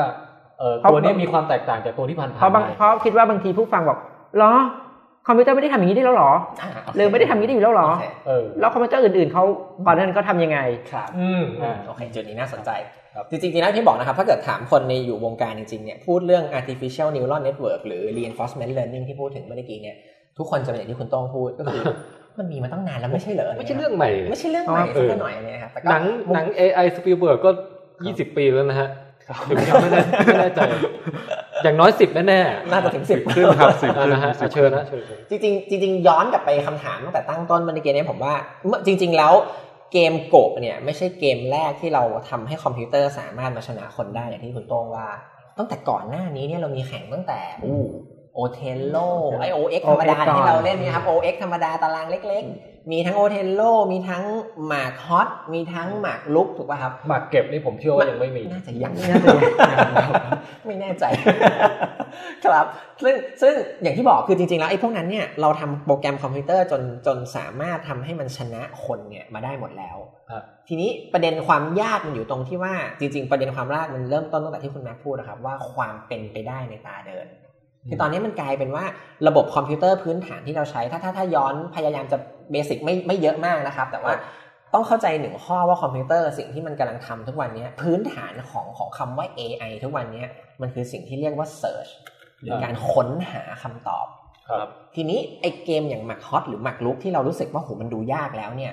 สำหรับคอมพิวเตอร์มันไม่ยากขนาดนั้นในมุมที่ว่าความเป็นไปได้ในตาเดินนะครับตัวเลขของไอ้ความเป็นไปได้ในตาเดินเนี่ยมันอยู่ในตัวเลขระดับที่เรายังพอจะจินตนาการถึง พอมันอยู่ในระดับที่เราพอจินตนาการถึงเนี่ยในความหมายผมคือว่าพอมันเป็นแบบนั้นปั๊บเนี่ยมันค่อนข้างง่ายสำหรับคอมพิวเตอร์ที่จะไปเสิร์ชหาคำตอบทั้งหมดที่เป็นไปได้ว่าทำแบบไหนแล้วมันจะเวิร์กทำแบบไหนแล้วมันจะไม่เวิร์กทำแบบไหนแล้วมันจะชนะทำแบบไหนแล้วมันจะแพ้คือมันอาจจะไม่ต้องฉลาดมากแต่มันแค่มันก็ใช้พลัง ซี พี ยู มันอะเสิร์ชไปให้ครบทุกคำตอบเลยแล้วก็ดูว่าไหนถูกแค่นั้นเองถูกต้องที่ผ่านมาเราเลยชนะได้ด้วยซึ่งอย่างนี้ผมไม่เรียกว่าฉลาดนะนี่ผมเรียกว่าถึกใช่ใช่คือมันมันเป็นศัพท์จริงๆนะครับที่บอกว่าเมื่อก่อนเนี่ยเราจะเป็นการฟอร์สเอาชนะมากกว่าคือใช้จำนวนความอึดของคอมที่มีมากกว่าคนในการเอาชนะแต่มันไม่ได้ชนะด้วยการเรียนรู้ด้วยตัวของคอมเองใช่นะฮะแต่ทีนี้จุดจุดที่มันพอมาเป็นอัลฟาโกะคืออย่างที่บอกว่าการบ้านใหญ่ของคนที่กำลังจะต้องคิดเรื่องนี้คือว่ามันเป็นไปไม่ได้เลยที่เราจะใช้วิธีถึกที่พูดถึงจริงๆใช่ใช่ครับผมใช้คำว่าเป็นไปได้เราใช้วิธีถึกแบบที่พูดถึงได้แต่เราต้องรอคอมพิวเตอร์อีกประมาณพันปีครับกว่ามันจะคิดวิธีแล้วก็คำนวณตาเดินทั้งหมดเสร็จแล้วถึงจะมาหาคำตอบพอครบพันปีปั๊บครั้งนี้ไม่ต้องกลัวแล้วทุกตาเดินเนี่ยมีอยู่ในหัวหมดเรียบร้อยแล้วแต่มันไม่ทันนะครับตอนนั้นเราเราคงไปไหนตอนไหนแล้วเพราะฉะนั้นความความเจ๋งของ เอ ไอ ที่พัฒนาของ AlphaGo ก็คืออย่างที่บอกหนึ่งเนี่ยคือมันไม่ได้ใช้วิธีถึกครับมันไม่ได้ไปวิ่งหาคำตอบทั้งหมดจนเจอเพราะมันเป็นไปไม่ได้ที่มันจะทำอย่างนั้นระยะเวลามันไม่พอครับความเจ๋งของสิ่งนี้มันก็เลยมันก็เลย develop เอ ไอ ที่พูดถึงนะครับพัฒนา เอ ไอ ตัวนี้ขึ้นมาที่มีการเอา neural network มาซ้อนกับ reinforcement learning แล้วก็คือจริงๆคืออย่างที่พูดนะครับ neural network กับ reinforcement learning ไม่ใช่เรื่องใหม่ความใหม่มันคือเทคนิคในการที่เขาเอาสิ่งเหล่านี้มาผสมผสานรวมกันแล้วก็แทรกวิธีการบางอย่างลงไปแล้วก็ช่วยเติมเทคนิคลงไปแล้วทำให้มันสามารถที่จะทำวิธีในการจะชนะแชมป์โลกได้โดยที่ไม่ต้องไปหาคำตอบทั้งหมดให้เรียบร้อยก่อนอืมนั่นคือคีย์ฮะอืมซึ่งถ้าถ้าทำเติมอีกนิดนึงก็คือว่าไอ้คีย์อย่างนี้ก็คือสิ่งที่เราได้ยินเยอะๆในข่าวครับก็คือเทคนิคที่เรียกว่า deep learning ครับซึ่งเทคนิคเนี้ยถ้าถ้า brief เร็วๆอีกเช่นกันนะครับมันเป็นเทคนิคที่ที่จริงๆแม้แต่ Google เองก็ใช้ในใน search photo ไม่รู้ว่าใครเคยใช้บ้างหรือเปล่าใน Google ทุกคนเนี่ยสามารถเสิร์ชประเภทแบบเราพิมพ์คำว่า cat อะไรเงี้ยครับมันจะสามารถเสิร์ชเป็นรูปแมวแมวแมวแมวแมวแมวแมวแมวแมวแมวแมวแมวแล้วแล้วคำถามคือมันรู้ได้ยังไงว่าไอ้รูปเนี้ยคือรูปแมวเราไม่ได้หาแมวนะครับคือมันหารูปแมวมีหัวแมวโผล่มาตรงนี้มีอันนั้นมีแมวหันหน้าอันนี้แมวหันหลังอันนี้ทุกอันมันสามารถเข้าใจว่าเป็นแมวได้แต่วิธีที่มันทำแบบนี้ได้เนี่ยถ้าให้ย้อนนะครับมันจะคล้ายๆกับวิธีการที่มันทำให้ระบบเนี่ยเรียนรู้หมากตาเดินของเซียนนั่นคือมันใช้วิธีเอารูปแมวเนี่ยครับเป็นพันๆหมื่นๆล้านๆรูปซึ่งเข้าใจว่ารูปแมวแต่ละรูปเนี่ยมันเป็นแมวแต่มันเป็นแมวคนละตัวกันหน้าตาไม่เหมือนกันหันคนละมุมหันคนละองศาเห็นหัวเห็นหางเห็นขาเห็นคนละท่าเห็นคนละอย่างแล้วเอารูปเหล่านี้ครับใส่ลงไปให้กับระบบไอตัว artificial neural network ที่ผมพูดถึงเมื่อกี้เนี้ยมันก็พยายามจะแยกแยะสิ่งเหล่านี้แล้วด้วยความที่มันมีข้อมูลแบบนี้ครับเข้ามาเยอะมากว่ารูปนี้ก็แมวรูปนี้ก็แมวรูปนี้ก็แมวรูปนี้ก็แมวมันค่อยๆไปพยายามจะสร้างเครือข่ายสมองที่ผมพูดถึงเมื่อกี้เหมือนกับคนนะครับมันพยายามจะไปปรับก้อนสมการในตัวมันที่เป็น neural network ที่พูดถึงเมื่อกี้เนี้ยให้สามารถแมทช์กับสิ่งนี้ได้ว่าอ๋อโอเคสมมติพี่แทนเอารูปลูซี่ หนึ่งพัน รูปยัดเข้าไปเออครับแล้วเอารูปที่ หนึ่งพันหนึ่ง ซึ่งเป็นลูซี่เหมือนกันแต่เป็นลูซี่ที่หันคนละองศามันไม่เคยเห็นนะมันไม่เคยเห็นรูปนี้มาก่อนแต่ด้วยความที่มันเคยเห็นรูปลูซี่มาแล้ว หนึ่งพัน รูปแล้วมันไปปรับรูปแบบสมการภายในมันจนมันสามารถเห็นแพทเทิร์นที่เกิดขึ้นได้พอเอารูปลูซี่ที่ หนึ่งพันหนึ่ง เข้ามาใส่ซึ่งไม่เหมือนเดิมเนี่ยครับมันก็ยังจะบอกพี่แทนได้ว่าอ๋อไอเนี่ยคือลูซี่เหมือนกันเออแต่นั่นคือผลจากการที่บอกว่าเรามีการฟีดข้อมูลเข้าไปก่อนหน้านั้นในปริมาณที่เยอะมากๆแล้วอันนี้คือความความเจ๋งคร่าวๆของของเทคนิคที่ใช้ใน AlphaGo นะครับที่แตกต่างกับเทคนิคเก่าๆที่ผ่านมาโอเคอันนี้อ่ะคุณโต้เชิญก่อนฮะถามก็คือเมื่อสมัยที่แบบอ่านที่เขารู้เหมือนกันเขาก็บอกว่าเนี่ยหมากล้อมมีหลายๆอย่างซึ่งคอมพิวเตอร์ไม่น่าจะชนะได้อย่างเช่นแจงกรณีมานับเนี่ยมันก็แจงกรณีไม่ถึงแจงกรณีมาดูทั้งหมดเนี่ยมันไม่ได้อยู่แล้วแล้วเขาบอกว่ามันต่างกับหมากอื่นๆหลายอย่างเช่นอ่ะระวังหมากไปหนึ่งเม็ดวางหมากไว้ที่สองวางหมากไว้สองไปมูลค่าหมากเม็ดอื่นเปลี่ยนวางอันที่สามไปมูลค่าหมากทั้งกระดานเปลี่ยนเมื่อถึงมูลค่าหมากที่วางอยู่แล้วในแต่ละจุดของกระดานเนี่ยนอกจากมันขึ้นอยู่กับตำแหน่งแล้วมันยังขึ้นอยู่กับหมากอื่นๆด้วยบอกว่ามันไม่เหมือนกับหมากรุกหรืออย่างอื่นที่แบบหมากรุกเราก็รู้ว่าเอออย่างขุนหรือคิงเนี่ยสำคัญสุดตัวเบี้ยก็ดูกระจอกสุดตัวอันนี้คิงก็ยังเป็นคิงอยู่นั่นน่ะเออคือไม่ได้แบบมีการว่าพอไอ้ตัวอื่นขยับแล้วค่าเปลี่ยนหรืออะไรถามว่าไอ้ตรงแล้วที่มีคนพูดถึงส่วนเนี้ยมันมันเกี่ยวข้องไหมกับการที่ทำให้มันชนะยากชนะง่ายหรือมีประเด็นอะไรไหม ผมผมว่าเรื่องเรื่องนี้น่าจะเป็นหนึ่งในหัวข้อที่เขาเอามาทำตัวนี้เพราะว่ามันมีเงื่อนไขในการคิดเยอะมันไม่ใช่เงื่อนไขในการคิดเล็กๆน้อยๆไอ้นิดนิดหน่อยๆที่ไปเสิร์ชแป๊บเดียวก็เจอคือทำนิดเดียวก็เจอพอเงื่อนไขเยอะสิ่งต่างๆหลายๆอย่างมันเยอะเข้ามามันก็เลยทำให้เห็นว่าไอ้เจ้าตัว เอ ไอ เนี่ยมันเก่งแค่ไหนอืมหมายถึงว่าเราก็เลยเหมือนว่าไปหาวิธีจำแนกวิธีคิดตรงๆไม่ได้เช่นเจอสถานการณ์นี้นะเออวางแบบนี้เลยสิเจอสถานการณ์นั้นวางแบบนั้นเลยสิเหมือนว่าพออย่างเงี้ยไม่ได้แล้วก็เลยเลยทำให้มันต้องทำเป็น deep learning เอ่อ deep deep learning จริงๆคือเราเราบอกเราบอกมันตรงๆเลยได้ไหมว่าอ๋อถ้าเจอสถานการณ์แบบนี้นะคุณคิดแบบนี้สิคุณมีเกณฑ์มีแนวคิดสิคือคืออย่างนี้ครับคุณโต้งก็คือคือเราเรากลับไปพูดถึง เอ ไอ ก่อนคือการการที่อย่างที่คุณคุณโต้งบอกว่าถ้าทำอย่างเงี้ยถ้าเดินอย่างเงี้ยต้องคุณต้องเดินอย่างนี้นี่สิถึงจะชนะอะไรอย่างเงี้ยคือมันไม่ใช่วิถีทางของของการการประดิษฐ์ตัว เอ ไอ ตัวนี้ขึ้นมาคือหลักๆคือสิ่งที่เราประดิษฐ์ขึ้นมา เอ ไอ อ่ะคือเราต้องการที่ใช้มันรู้ด้วยตัวเองอืมคือขอ, ขอแจ้งที่อาจารย์ปิดพูดนิดหนึ่งก็คือในหลักของการ เอ ไอ มันจะมีสองส่วนก็คือการเทรนกับการเทสการการเทรนคืออะไรการเทรนคือเอาข้อมูลใส่ให้มันเลยมีข้อมูลอยู่เท่าไหร่คุณเดินอย่างนี้คุณจะชนะคุณเดินอย่างนี้คุณจะแพ้นี่คือการเทรนแม้กระทั่งการการเตรียมคู่ต่อสู้ให้มันก็ถือว่าเป็นการเทรนอ่าการส่วนการเทสจะเกิดขึ้นเมื่อการเทรนพร้อมแล้วแล้วส่งไปเทสการเทสเนี่ยก็คือการแข่งจริงทำให้เกิดรู้ผลว่าแพ้ชนะแพ้ชนะแพ้ชนะมันก็ถึงทำให้มันฉลาดขึ้นการที่ทำให้ เอ ไอ ฉลาดขึ้นได้นี่คือการนี่คือวัตถุประสงค์จริงๆในการประดิษฐ์ เอ ไอ ครับคือเราไม่ต้องการที่จะป้อนข้อมูลให้มันชนะแต่เราต้องการให้มันคิดเองให้ชนะอืมแล้วผมผมคิดว่าอย่างนี้ด้วยว่าเอ่อสมมุติถ้าเราป้อนข้อมูลให้มันฉลาดเท่านี้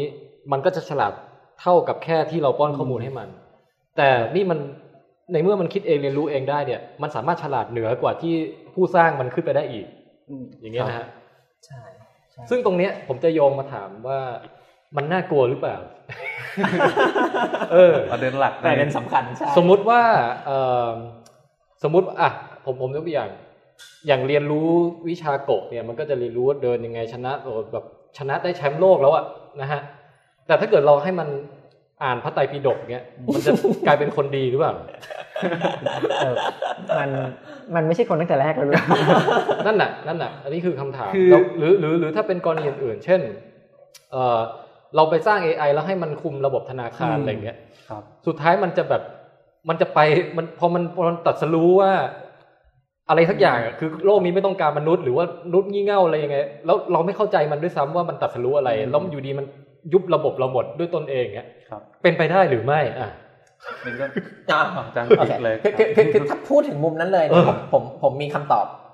ในทั้งสองมุมนะครับคือถ้าคำถามพี่แทนก่อนว่ามันเป็นไปได้ไหมผมไม่คิดว่ามันเป็นไปไม่ได้แต่ผมว่ามันเป็นไปได้ประเด็นมันอยู่ตรงที่ว่าไอ้สิ่งที่มันจะเป็นไปได้อย่างที่เราพูดถึงเมื่อกี้มันมันใช้เวลาอีกนานขนาดไหนหรือหรือสถานการณ์ปัจจุบันที่เรามี เอ ไอ อยู่เนี่ยมันห่างไกลจากสิ่งเหล่านั้นเนี่ยขนาดไหนคือถ้าคิดเร็วๆก่อนเนี่ยมันดูเหมือนไม่ห่างไกลนะถ้าอย่างที่พี่แทนพูดเพราะว่านี่นี่เราแพ้มันลาบคาบเลยนะครับเราไม่ได้แพ้มันแค่โกะเราแพ้มันไหลไปตั้งแต่ตั้งแต่เกมทุกๆเกมที่ผ่านมาเนี่ยเราแพ้หมดแล้วโกะเนี่ยจริงๆแล้วอย่างที่พูดว่าคนที่อยู่ในวงการเนี่ยรู้กันว่ารู้สึกทุกคนมองว่าว่าว่าเกมโกะนี่น่าจะเป็นพินนาเคิลของทั้งหมดเกมทั้งหมดทั้งมวลที่ที่เราจะแบบมองว่าคอมพิวเตอร์ไม่ควรจะชนะคนได้แล้วทุกวันนี้เราแบบท้อกันหมดแล้วว่าโอ้โหแม้แต่เกมที่เราคิดว่าคอมจะชนะเราไม่ได้เนี่ยมันชนะไปเรียบร้อยแล้วครับต่อไปอาจจะต้องให้มันไปแข่ง The Voice อะไรอย่างเงี้ยเพราะเดี๋ยวมันมันก็มี เอ ไอ ที่เกี่ยวกับพวกไอ้ National Language ไอ้ National Language ที่พูดพูดได้เหมือนคนอย่างเงี้ยพูดได้ตอบโต้กันได้อันนี้ก็คือเป็นประเภทของ เอ ไอ มาอีกเนี่ยผมจะถามซ้อนไปด้วยนะว่าตอนนี้มันเหมือนมีคำถามพุ่งๆรวมๆอยู่หลายเรื่องนะฮะอีกคำถามนึงคือว่าอ่ะแล้วแต่ละตัวมันก็ฉลาดเรื่องเดียวอ่ะเราไม่สามารถเอามันมันรวมให้เป็นคนคนนึงที่คุยกันรู้เรื่องหลายๆเรื่องได้ไหมครับนี่ทีนี้ประเด็นถ้าถ้าอย่างเงี้ยครับมันก็เลยจะผูกกันเรื่องอย่างที่พูดถึงว่าอยากภาพแรกที่ผมคิดว่าอยากจะให้ทุกคนค่อนข้างเข้าใจ เอ ไอ นิดนึงก่อนครับก็คือว่าผมอยากให้เห็นภาพอย่างเงี้ยว่าจริงๆแล้วทุกวันนี้ เอ ไอ มันเก่งเรื่องที่เราไม่เก่งครับและมันไม่เก่ง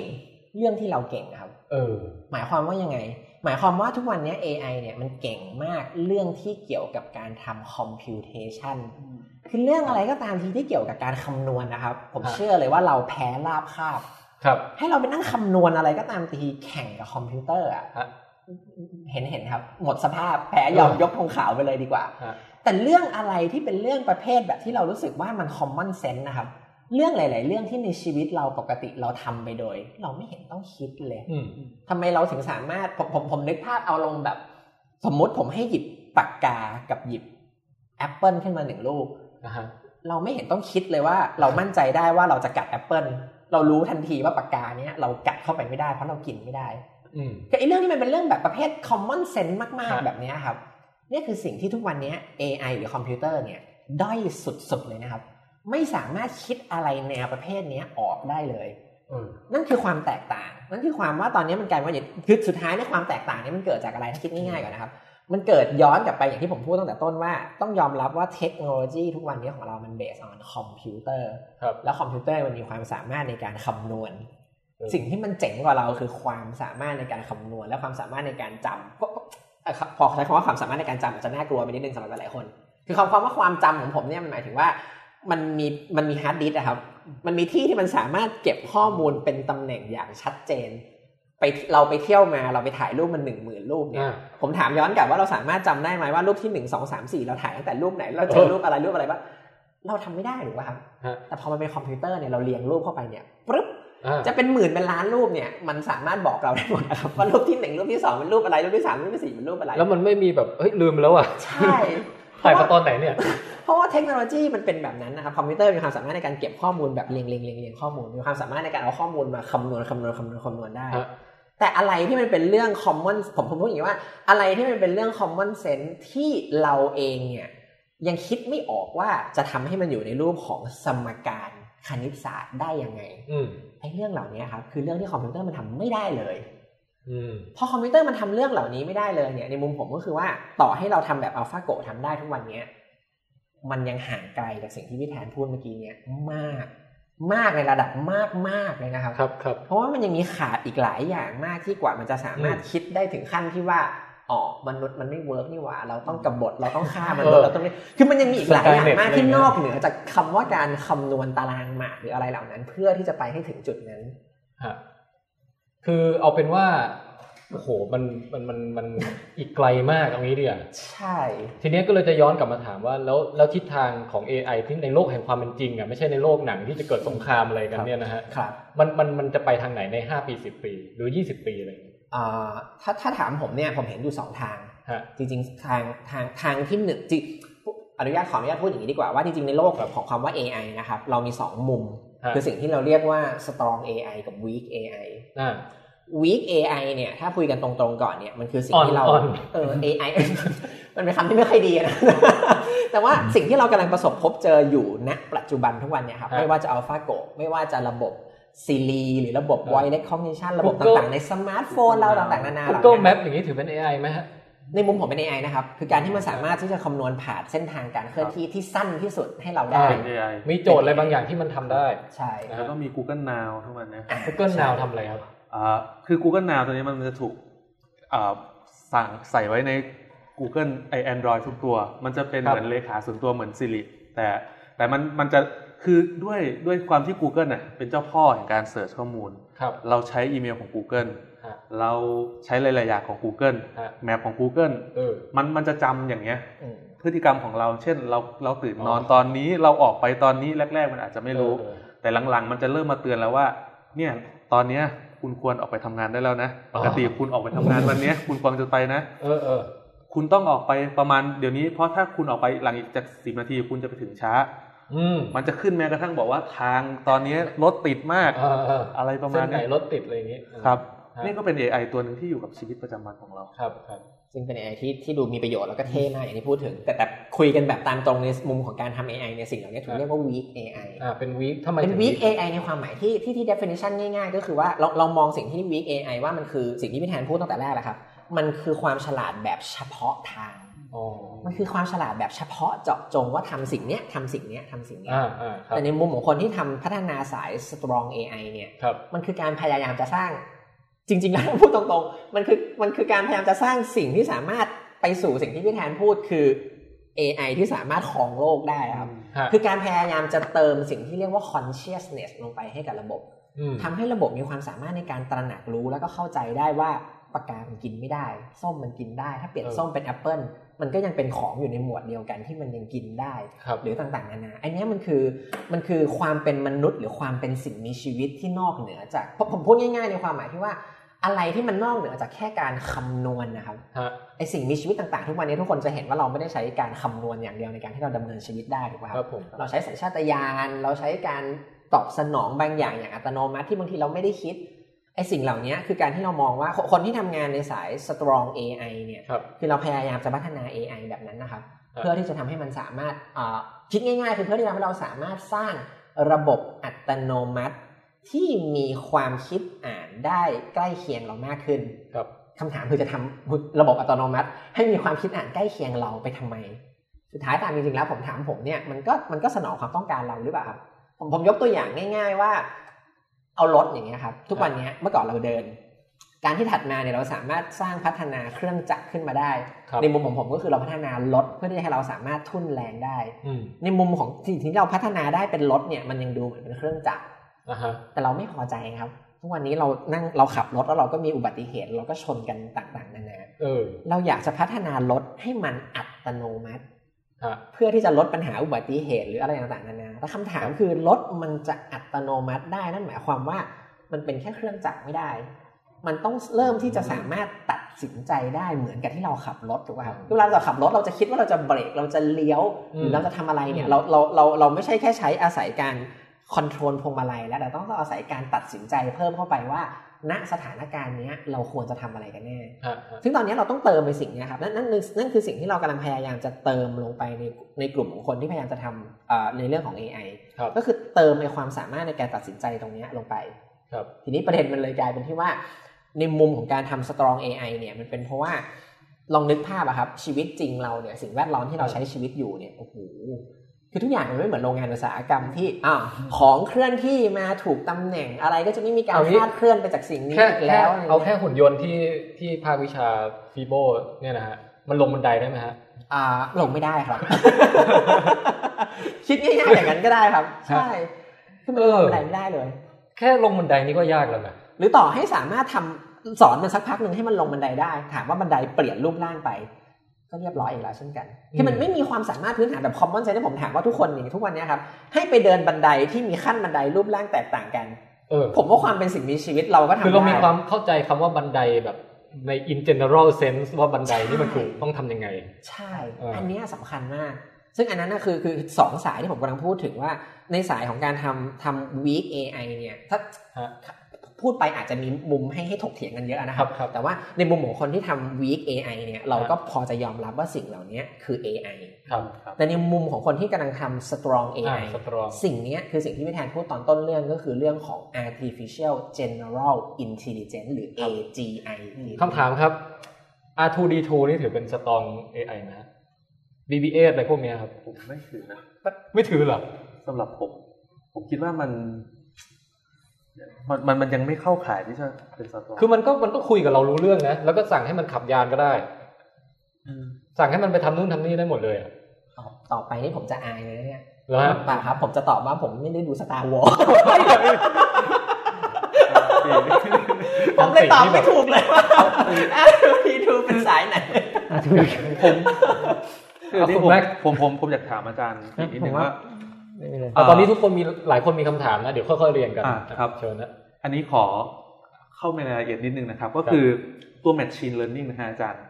มันมันใช่กระบวนการที่ให้อย่างเช่นผมเคยเห็นวิดีโอที่มันมันจะมีหุ่นยนต์เหมือนหนูที่ไปเดินบนหินแล้วครั้งแรกมันมันจะเป็นหินอย่างเงี้ยแล้วหินแบบลาดๆอ่ะแล้วมันจะเดินพลาดแล้วถ้ามันเดินครั้งต่อไปอ่ะมันจะไม่เดินตรงนี้แล้วมันจะเดินตรงขอบตรงนี้มันถือว่าเป็น machine learningหมายถึงหนูหรือหมายถึงหมายถึงตัวหุ่นยนต์แล้วก็ไอตัวกระบวนการคิดของมันอ๋อโอเคถ้าถ้าถ้าพูดในความหมายนั้นสิ่งนั้นน่ะเป็น machine learning ครับ คือเรากำลังสร้างระบบการเรียนรู้ให้กับให้กับตัวตัวตัวเครื่องจักรหรือระบบอัตโนมัติเรานะครับให้มันสามารถที่จะเรียนก็คือทดลองการเรียนรู้อย่างที่พูดถึงว่าลองดูว่าเดินแบบนี้แล้วมันเวิร์กหรือมันไม่เวิร์กถ้าไม่เวิร์กลองเดินแบบไหนแล้วค่อยๆปรับแล้วมันก็อย่างที่บอกมันก็ไปปรับโครงข่ายไปปรับอะไรข้างในอีกทีนึงให้มันค่อยๆมีรูปแบบการคิดที่มันเวิร์กขึ้นดีแต่มันก็จะเป็นจุดจำเพาะเจาะจงเช่นการเดินอะไรเฉยๆมันไม่ general คือไอ้สิ่งที่กำลังพูดถึงที่บอกนะครับอย่างที่คุณแม็กพูดถึงเนี่ยคือมันก็สามารถทำให้ระบบมันเรียนการเดินได้มีประสิทธิภาพบ้างไม่มีประสิทธิภาพบ้างมีมากมีน้อยว่ากันไปแล้วสุดท้ายก็ได้มาแค่ก็ได้มาแค่การเดินณสิ่งแวดล้อมนั้นๆด้วยนะครับอืมครับมัน specific มากอย่างที่บอกนั่นคือปัญหาของของระบบ เอ ไอ ปัจจุบันอ่าอ่ะคุณโต้ครับอ่าเมื่อกี้แค่จะบอกว่าว่า Strong เอ ไอ ก็คงประมาณ Daniel ในเรื่องชุดโรบอทของ Isaac Asimovแย่แล้วเช่นกันอันนี้ผมก็ไม่รู้ครับผมก็ไม่รู้ไม่ได้รู้กันไอโรบอทป่ะฮะหรือว่าเรื่องมันถึงก็เป็นก็เป็นหุ่นยนต์ที่เอ่อทำตามกฎสามข้อของหุ่นยนต์แล้วหลังๆก็เริ่ม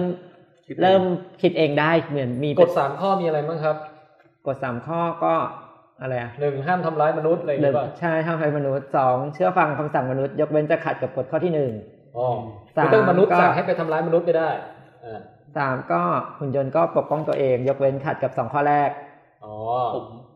ไม่ไม่คือเดินไม่สามารถเดินตกเหวตายได้เออใช่มั้ยประมาณนั้นให้ปกป้องตัวเองอันนี้ก็คุ้นๆเหมือนกันแต่ถ้าถ้าพูดถึงเรื่องอ่ะ strong strong เอ ไอ ที่อาจารย์พูดผมผมนึกถึงหนังเรื่องนึงครับหนังหนังที่คุณอ่าจอห์นนี่เดฟคนแสดงอ่า Transcendence อ่า Transcendence แต่ว่าผมไม่ได้ดูนะฮะเรื่องนี้อ่าครับเค้าเค้าจะพูดหมายถึง เอ ไอ นี่แหละครับแต่เขาจะคือมันเป็น เอ ไอ ที่ global ครับคือจนมีคนมีคำถามหนึ่งที่ผมชอบในหนังเรื่องนี้เขาลุกขึ้นมาถามว่าเขาถามว่าคุณกำลังจะสร้างพระเจ้าเหรอคือมันคือถ้าเป็น เอ ไอ ที่มันทำได้ขนาดนั้นนะทุกอย่างบนโลกอ่ะมันมันก็เปรียบเสมือนกันมีพระเจ้าหนึ่งคนอันนี้คือในแง่ของว่ามัน powerful แบบทำอะไรก็ได้เนี่ยอันนี้ผมเชื่อว่ามันมันมีความใกล้เคียงพระเจ้านะแต่ว่าในแง่ของเอ่อสมมุติว่าเรามันเริ่มสิ่งหนึ่งสิ่งปัญญาตัวตัวหนึ่งเนี่ยเอา Google Map อะไรก็ได้นะฮะมันเริ่มแบบมีข้อมูลสั่งสมหรือ AlphaGo เริ่มฉลาดขึ้นเรื่อยๆมันก็เก่งขึ้นเรื่อยๆเก่งขึ้นเรื่อยๆตอนนี้ผมคิดว่ามันจะเป็นคำถามเชิงปรัชญาอยู่ว่าเมื่อถึงจุดหนึ่งอ่ะมันจะมีวันที่มันแบบรู้รู้สึกตัวขึ้นมาเปล่าว่ามันคือมันว่าแล้วสมมติว่าถ้ามันรู้สึกตัวแล้วปุ๊บเนี่ยคือการการรู้สึกตัวเนี่ยจะเกิดขึ้นเองโดยอัตโนมัติเมื่อความซับซ้อนปุ๊บขึ้นถึงจุดหนึ่งแล้วแบบควางขึ้นมาเป็น consciousness หรือเปล่าหรือว่ามันไม่มีวันที่จะเป็นอย่างนั้นได้นะฮะอันนี้ได้คำผมคำถามที่หนึ่งไม่อันนั้นจะบอกว่าอันนั้นมันเป็นมันเป็นในเหตุการณ์ในเรื่องในเรื่องชุดโรบอทคือว่ามันมันตื่นรู้ของมันเองแล้วมันก็เป็นลักษณะนั้นโอเคแต่ในโลกความจริงเราไม่เราไม่แน่ใจนะว่าปล่อยให้มันวิวัฒนาการไปเรื่อยเองสุดท้ายมันจะแต่ผมว่ามันก็ต้องเป็นไปได้เพราะว่าอย่างคนเราอ่ะมันก็มีฮาร์ดแวร์ซอฟต์แวร์เหมือนกันใช่ไหมครับแล้วถ้าเราค่อยๆเริ่มจากแบคทีเรียเซลล์เดียวมาจนกระทั่งเป็นอาจารย์ปิดนั่งอยู่ตรงนี้ได้ มันก็ต้องมีสเต็ปนึงอ่ะที่ทำให้สวิตช์หรือค่อยๆบิวจากการที่ไม่รู้สึกตัวว่าฉันคือใครฉันต้องการอะไรอย่างเงี้ยมาถึงจุดที่รู้สึกตัวนะฮะผมว่ามันไอ้จุดนั้นเนี่ยมันยังเป็นอะไรที่ยังลี้ลับอยู่มันเป็นจุดที่เราไม่รู้ว่ามันจุดตรงไหนอย่าอย่าเรียกว่าลี้ลับเลยเรียกว่าซับซ้อนดีกว่าแล้วลี้ลับเดี๋ยวไปนึกถึงแบบเอ่อหนังผีอะไรอย่างเงี้ยเวทมนต์อะไรอย่างเงี้ยไม่ใช่นะคำถามนี้มันยากๆพอกับคำถามที่ว่าจุดสิ้นสุดของขอบจักรวาลมันอยู่ตรงไหนเออมันเป็นคำถามที่ไม่รู้ว่าอ่ามนุษยชาติจะอยู่จนจบอ่ะจะรู้มั้ยว่าสิ่งเนี้ยมันคืออะไร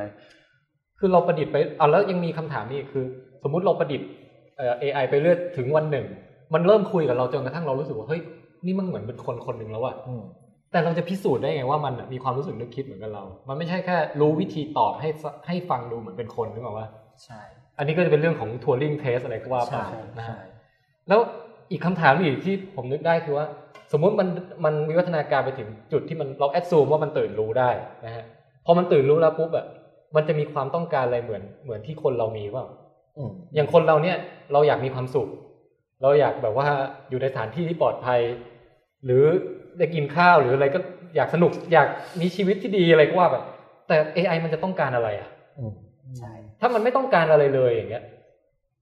มันก็ไม่มันมันจะทำอะไรเปล่าคือมันจะมี แรงกระตุ้นให้มันทำอะไรวันหนึ่งตื่นขึ้นมามันทำอะไรมันอาจจะไม่ได้อยากรู้อะไรเพิ่มจากที่มันรู้อยู่เลยก็ได้นะข้อสุดท้ายเนี่ยมันมันมีทฤษฎีทฤษฎีหนึ่งนะครับที่บอกว่ามันเป็นทฤษฎีของคอนวิชาหนึ่งในคอนโทรลซิสเต็มก็คือความสมดุลของระบบถ้าหากว่ามีอะไรไปกวนความสมดุลตัวนั้นนะครับมันจะต้องรีบกำจัดไอ้สิ่งนั้นออกเพื่อไม่ให้เพื่อไม่ให้ความสมดุลหายไปผมคิดว่าถ้านับวันหนึ่งแอสซูมว่ามันตื่นถึงระดับนั้นแล้วฮะสมมุติมันคลองนี่แหละถ้าเกิดมีคนหรือสิ่งมีชีวิตอะไรสักอย่างหนึ่งไปทำกวนระบบของมันผมก็คิดว่า เอ ไอ มันก็คงแต่แต่เนี้ยอันนี้เป็นการแอสซูมว่า เอ ไอ มันอยากจะปกป้องตัวมันเองไม่ให้ตายครับหรือมันอยากจะแบบคงอยู่ต่อไปแต่ความอยากนั้นน่ะมันเป็นความอยากที่ถูกฝังมาในมนุษย์เพราะวิวัฒนาการที่คัดเลือกเรามาว่าทุกรุ่นทุกรุ่นตั้งแต่พ่อแม่ปู่ย่าตายายเราเนี่ยเป็นคนที่ไม่อยากตายหมดแต่ เอ ไอ มันไม่ได้มีเซนส์นั้นอยู่ในตัวมันตั้งแต่แรกนะมันจะไม่แคร์ก็ได้ว่ามันจะอยู่หรือจะตายเพราะนั้นเนี่ยตรงนี้ผมว่าเป็นหนึ่งในคำถามที่น่าสนใจมากว่าถ้า เอ ไอ ถึงจุดที่มัน powerful มากๆเป็นพระเจ้าจริงอ่ะมันจะมีเจตจำนงอะไรเปล่ามันจะอยากทำอะไรสักนิดไหมหรือมันก็แค่อยู่ของมันไปเฉยๆถามคำตอบคำอะไรเงี้ยถ้ามันไม่อยากตอบมันก็ไม่ตอบ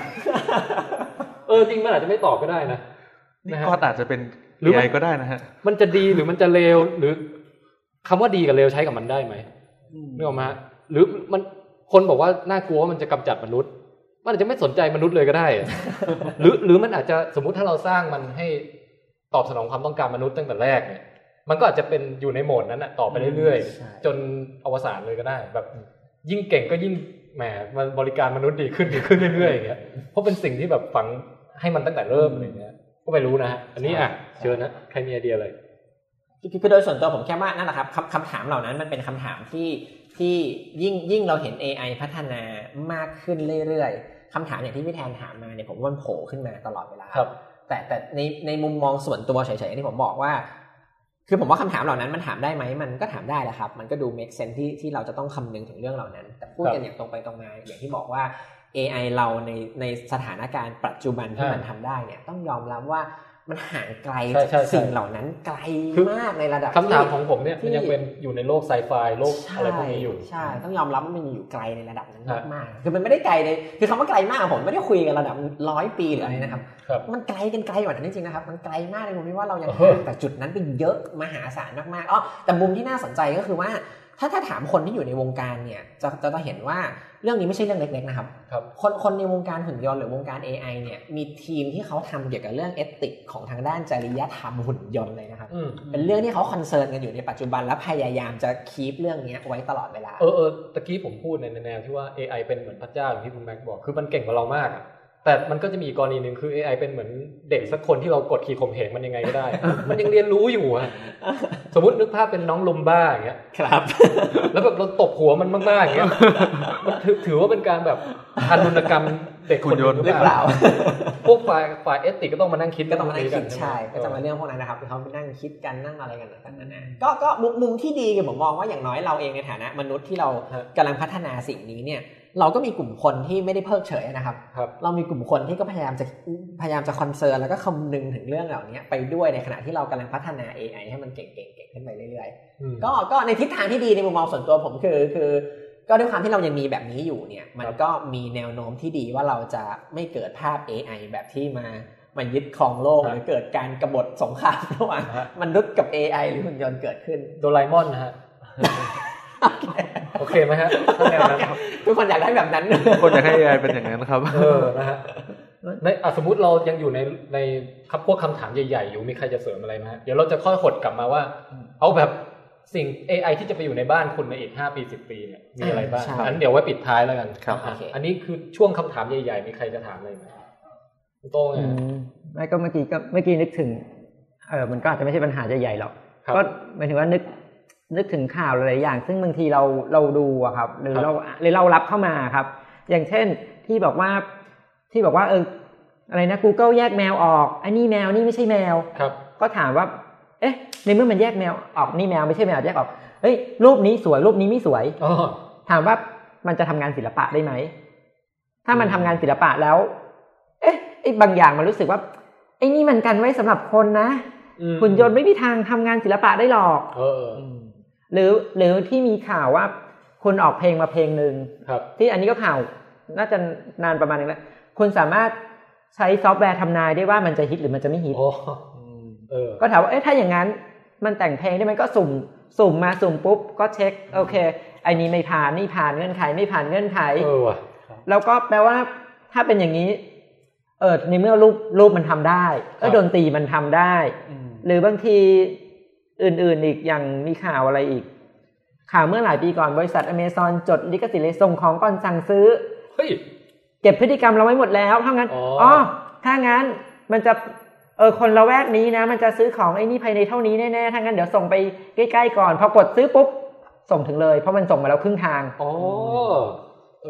อๆๆหรือบางทีมีข่าวอะไรอะฮะอย่างห้าง Target ครับอันนี้อันนี้สึกข่าวนานมากแล้วน่าจะเป็นสิบปีที่บอกว่าที่มันมีคดีความที่ว่ามีผู้หญิงคนนึงเป็นน่าจะเป็นเด็กมัธยมก็คือว่ามีส่งโบชัวมาที่บ้านก็บอกว่าเนี่ยลดราคาสินค้าสำหรับคนท้องกล่าวหาลูกฉันท้องหรอลูกฉันไม่ได้ท้องลูกฉันเป็นเด็กเรียบร้อยคือเดี๋ยวนะฮะคือเด็กนี่เขาก็น่าจะอายุยังน้อยใช่ไหมน่าจะอายุยังน้อยเสร็จแล้วมีโบชัวส่งผลิตภัณฑ์คนท้องมาให้ที่บ้านอย่างเงี้ยเสร็จแล้วก็เขาก็เลยโดนก็เลยเหมือนไปฟ้องหาว่าคุณหาลูกฉันท้องหรอปรากฏว่าจริงๆแล้วเด็กคนนั้นท้องโดยที่ปิดบังคุณพ่อเออทำให้แปลว่าห้างห้างสรรพสินค้ารู้ตัวก่อนว่าลูกคุณน่ะท้องทั้งๆที่คนเนี้ยคุณแม่นี่ยังไม่รู้เลยตัวลูกเองรู้มั้ยฮะตัวลูกรู้คือรู้เปล่าว่าตัวเองท้องน่าจะรู้แล้วครับน่าจะรู้ผมว่าน่าจะรู้ว่าไอ้เคสอย่างเงี้ยมันมันเกิดขึ้นได้ทุกวันอยู่แล้วอย่างเช่นเราเข้าเน็ตทุกวันเนี่ยมันจะจำข้อมูลเราไปเสิร์ชหาอะไรบ้างอะไรข้อมูลคือรู้สึกว่าแบบเมื่อก่อนคือเดี๋ยวนี้ข้อมูลมันเยอะมันเรียนมันข้อมูลมันเก็บเราทุกอย่างอ่ะมันสามารถที่จะเรียนรู้เราได้ง่ายมากแล้วก็มันก็ที่บอกว่าเรียนรู้มันต้องใช้ตัวอย่างเยอะๆมันก็มันก็มีตัวอย่างเยอะๆอยู่แล้วอ่ะมันจะไม่ถึงมันจะในระยะอันใกล้เนี่ยรวมกับ Internet of Things คือกับ Big Data ที่มันเก็บทุกสิ่งทุกอย่างเราไปอ่ะแต่ผมว่ามันจะเกิดอะไรขึ้นในระยะเวลาอันใกล้ไหมแต่ผมว่าโดยรวมเนี่ยผมว่าเป็นประโยชน์มากกว่าเป็นโทษนะฮะไม่คืออยากรู้ว่าแนวโน้มในระยะสั้นๆเนี่ยจริงๆมันมันมีการถกเถียงเรื่องนี้กันอยู่พอสมควรว่าถ้าตัว เอ ไอ เข้ามาเนี่ยคนจะตกงานกันไหมคำถามแรกคือพวกนักวิเคราะห์นักวิเคราะห์หุ้นวิเคราะห์ต่างๆนานาทั้งที่อย่างเมื่อฟุตบอลโลกครั้งที่แล้วอันนี้ประสบการณ์ส่วนตัวเอ ไอ ที่ชื่อ Cortana ของ Microsoft สามารถทำนายผลผลฟุตบอลล่วงหน้าถูกทุกข้อตั้งแต่รอบสิบหกทีมสุดท้ายอาจารย์อาจารย์อะไรอ่าใช่แล้วคำถามก็คืออ้าวแล้วพวกกูรูฟุตบอลทั้งหลายแหละจะมีไปทำไมคืออันเนี้ยคือถ้าถ้า เอ ไอ มันเก่งกว่าคนจริงๆเราก็ต้องยอมรับว่ามันเก่งกว่าเราจริงแต่สิ่งที่เราทำได้ก็คือเราต้องเก่งกว่ามันเก่งกว่ามันในแง่ไหนในแง่ของการแอปพูข้อมูลที่มันให้มาครับอ่าเช่นให้ตัวอย่างหุ้นตัวนี้ไปบอกคุณซื้อเลยอยู่ที่ว่ายูเซอร์จะซื้อเลยไหมหรือว่าต้องไปแอปพูโดยคนที่มีจิตใจเหมือนกันก่อนว่าควรจะซื้อเลยหรือเปล่าเอออะไรประมาณนี้ครับเมื่อกี้นึกถึงอีกตัวอย่างนึงอย่างรู้สึกว่าภาพยนตร์เรื่องอะไรครับที่ใช้คณิตศาสตร์ช่วยในการวางแผนเล่นเล่นเบสบอลหรือเปล่าอ๋อมันมันนี่บอลมันนี่บอลก็อยู่แล้วถ้าอย่างนั้นแทนที่เราจะให้ผู้จัดการเอาอาค่าตัวเลขอันนี้โอกาสตีถูกโอกาสโอกาสทำอย่างนู้นอย่างนี้ศักยภาพด้านต่างๆของแต่ละคนอยากได้ทีมแบบไหนก็ให้คอมพิวเตอร์จัดทีมให้ให้คอมพิวเตอร์ฝึกให้แต่แต่คอมพิวเตอร์หมายถึงว่าให้เราจะวางวางแผนให้ส่วนหนึ่งแต่แต่ก็อย่างที่บอกครับว่าคนเราต้องเก่งกว่าในแง่ของการ approveในในแง่ของเทคนิคเล็กๆน้อยๆเช่นสภาพจิตใจผมผมไม่รู้ว่า เอ ไอ มันฉลาดถึงขนาดเดาสภาพจิตใจของคนแต่ละคนถูกไหมอย่างเช่นนักกีฬาคนหนึ่งฟูเลยร่างกายฟูพร้อมแต่วันนั้นแมวเขาตาย เออ เขาอาจจะไม่มีกระติดกระใจจะเล่นก็ได้ อันนี้คือคือผมว่า เอ ไอ อ่ะมันยังตอบข้อนี้ไม่ได้ผมว่าจริงๆสมมุติคำนวณเขาอาจจะวางแผนไว้แล้วก็ได้ว่าความแปรปรวนความเบี่ยงเบนไปจากปกติคือผมคิดว่าบางบางตัวอย่างมันดูพอที่จะจะเป็นไปได้ในแบบว่าเพราะว่ามันมีข่าวหรือมีอะไรอยู่บ้างแล้วอย่างเงี้ยมันแบบเออพอรวมๆกันแล้วในอนาคตอันสั้นมันน่าจะไอ้ถึงไม่ไกลนักมันน่าจะขนาดไหนโอเคอ่ะงั้นเราก็เนี่ยมันอนาคตอันใกล้ว่าเรามีอะไรที่หนึ่ง อาจจะน่ากลัวสองเฮ้ยน่าตื่นเต้นอยากอยากให้มาถึงเร็วๆอ่ะเอาอย่างนี้ดีกว่าคุณแบ็คก่อนก็ได้ฮะอ่าถ้าเป็นผมนะครับครับสิ่งที่ผมคิดว่าน่าจะเข้ามาอยู่กับเราทุกวันน่าจะเป็น เอ ไอ เกี่ยวกับพวกอ่า wearable computer ทั้งหลายแหละครับทั้งตัวอ่าวัดชีพจรเวลาการทำงานอะไรพวกนี้ผมว่าคือที่จริงมันก็เริ่มเข้ามาแล้วแหละแต่ผมคิดว่าอนาคตมันน่าจะฟูมากขึ้นอย่างอย่างไอตัว Google เอ้ยไม่ใช่ไม่ใช่ Apple ไอนาฬิกาฮะนาฬิกา Apple เนี่ยมันก็วัดเราหลายอย่างเลยนะอ่าครับใช่ไหมประมาณอย่างนั้นป่ะครับก็คือคือพื้นฐานของ เอ ไอ ก็คือการได้รับข้อมูลไปแล้วครับยิ่งมันได้รับข้อมูลเยอะเท่าไหร่มันก็ยิ่งคำนวณผลให้เราได้เยอะเท่านั้นครับอ่าแล้วก็อีกสิ่งหนึ่งที่คิดว่าอนาคตน่าจะมีก็คือ เอ ไอ ที่อยู่ภายในบ้านอ๋อเป็นอันนี้เดี๋ยวนี้เริ่มมีของ Amazon เลยนะ Echo หรืออะไรอ่ะเออ Echo เปิดเพลงเอ่อ Christina ให้ฟังหน่อยอะไรเงี้ยมันก็จะเปิดให้ฟังเงี้ยเออครับหรือแบบเอ้ยวันนี้มีนัดอะไรบ้างมันก็จะตอบเรามาอะไรเงี้ยอืมครับและไอ้ส่วนนี้ส่วนที่อยากให้มาถึงไวๆผมผมก็อยากให้มาถึงคืออ่าทุกวันนี้ก็พยายามใช้ เอ ไอ อยู่ซะส่วนใหญ่ในการใช้ทำงานอะไรทั้งหลายแหละแต่ถ้าเราพูดถึงเรื่องที่น่ากลัวแล้วผมคิดว่าเดี๋ยวผมก่อนไปน่ากลัวผมถามคุณแม็กซ์หนึ่งโดยรสนิยมส่วนตัวคุณแม็กซ์เนี่ยคุณแม็กซ์ถ้ามี เอ ไอ เนี่ยคุณแม็กซ์อยากจะคุยกับมันด้วยภาษาคนไหมแบบพูดพูดจาโต้ตอบไหมหรือว่าแค่เลือกเมนูเอาก็โอเคแล้วอะผมนะผมว่าพูดพูดมันรู้สึกรู้สึกรู้สึกดีกว่ามันมันพูดมันรู้สึกไม่ไม่ได้อยู่แค่นี้มันเป็นธรรมชาติกว่าอย่างเช่นอ่าเราอยู่ในห้องเราเราร้อนเปิดแอร์ให้หน่อยเปิดแอร์ให้หน่อยอะไรประมาณนี้ให้เปิดมาเลยโดยที่เราไม่ต้องไปจับรีโมทไม่ต้องไปจับเข้าเมนูอะไรหลายๆอย่างงี้ผมรู้สึกมันจะดีน่าจะน่าจะสะดวกกว่าน่าจะสะดวกกว่าแล้วแล้วแล้วอยากให้มีเสียงตอบกลับมามั้ยฮะแบบหรือแค่สั่งอย่างเดียวแล้วมันก็เกิดแอคชั่นขึ้นเลยผมขอแค่สั่งอย่างเดียวนะครับคือถ้าถ้ามีเสียงมาเดี๋ยวเดี๋ยวถ้าอยู่คนเดียวอาจจะกลัวน่ากลัวไปจะมีลอยๆมาที่แบบงามมากครับกลัวประมาณนั้นคืออ๋อโอเคโอเคอ่าอาจจะสั่งเป็นสั่งเสียงแต่ไม่ต้องมีอินเตอร์แอคกับเรามากก็ได้อันนี้เป็นเรื่องของพวกแบบจิตวิทยาของยูเซอร์ใช่มั้ยว่าเราอยากอยากได้แบบไหนที่เรารู้สึกสบายใจใช่เพราะอย่างเทคโนโลยีบางอันมีขึ้นมาแต่แบบมันบางคนก็ไม่ไม่ได้อยากจะใช้นะอย่างจริงๆทุกวันนี้เราโทรศัพท์เราเห็นหน้ากันได้ตลอดนะแต่กี่คนที่อยากเห็นหน้าอีกฝ่ายนึงเวลาคุยอ่ะเราแทบจะไม่อยากได้ยินเสียงด้วยซ้ำเราใช้พิมพ์เอาแทนอย่างเงี้ยครับใช่มั้ยฮะเออนี่เป็นเรื่องของจิตวิทยาเยอะเหมือนกันต่อครับอ่าส่วนเรื่องไอ้สิ่งที่น่ากลัวไอ้ เอ ไอ ก็อย่างที่เล่าไปตอนต้นแล้วครับว่าสิ่งที่เราสั่งเข้าไปอ่ะคือเป็นการให้ data ไปกับมันนะมันรวมแม้กระทั่งรูหรือกฎต่างๆด้วยถ้าสมมุติมันไปอยู่ในในเป็น เอ ไอ ที่ไปคุมในส่วนของยิงขีปนาวุธอะไรสักอย่างแล้วถ้ามันมีมีกฎอย่างนึงว่าถ้าประเทศนี้เป็นอย่างนั้นปุ๊บยิงถ้าอ่านี่เป็นยังไงให้ตัดสินใจรอการตัดสินใจไม่ไม่ไม่ต้องตัดสินใจโดยคนให้ เอ ไอ คำนวณเองไอ้ตัวนี้ผมว่ามันมันใช่ๆถ้ามันเป็นอย่างนั้นจริงผมว่าน่ากลัวแต่ว่ามันก็จะไม่มีวันเป็นอย่างนั้นป่ะฮะเพราะเราไม่ไปสร้างให้มันเป็นอย่างนั้นตั้งแต่แรกไม่แน่ครับเหรอฮะครับอ่าแม้กระทั่งเครื่องบินไร้คนขับก็ถือว่าเป็น เอ ไอ ใช่มั้ยฮะอาจารย์อ๋อเออๆถ้าถ้าคิดในแง่นั้นแบบส่งส่งยานรบอะไรไปต่อสู้แต่ว่าให้มันตัดสินใจเองได้ว่าจะยิงหรือไม่ยิงอย่างงี้เพราะฉะนั้นพวกอ่าไร้คนขับถึงมีสองโหมดก็คือเป็นบังคับตัวเองกับพอไปถึงหน้างานแล้วเปลี่ยนให้เป็นคนบังคับเพราะว่าการเรื่องอย่างเงี้ยครับคืออาจจะมีคนคือเขาอาจจะไม่ใช่ผู้ก่อการร้ายแต่แต่งตัวรูปทรงอะไรอาจจะเหมือนเอออ่าหุ่นยนต์ เอ ไอ จะตัดสินใจว่าเนี่ยคนนี้ใช่ยิงเลยเพราะแต่จริงๆพอพอไปถึงหน้างานแล้วต้องเปลี่ยนโหมดจากโหมดโหมด เอ ไอ เป็นคนบังคับแทนแต่ก็คนก็อาจคือเอาเทียบกันจริงๆเราต้องดูด้วยว่าคนน่ะก็อาจจะพลาดได้เหมือนกันนะครับแล้วเทียบกันแล้ว เอ ไอ กับคนใครพลาดมากกว่ากันแต่นี่เป็นเรื่องจิตวิทยาอีกว่าต่อให้คนพลาดมากกว่าแต่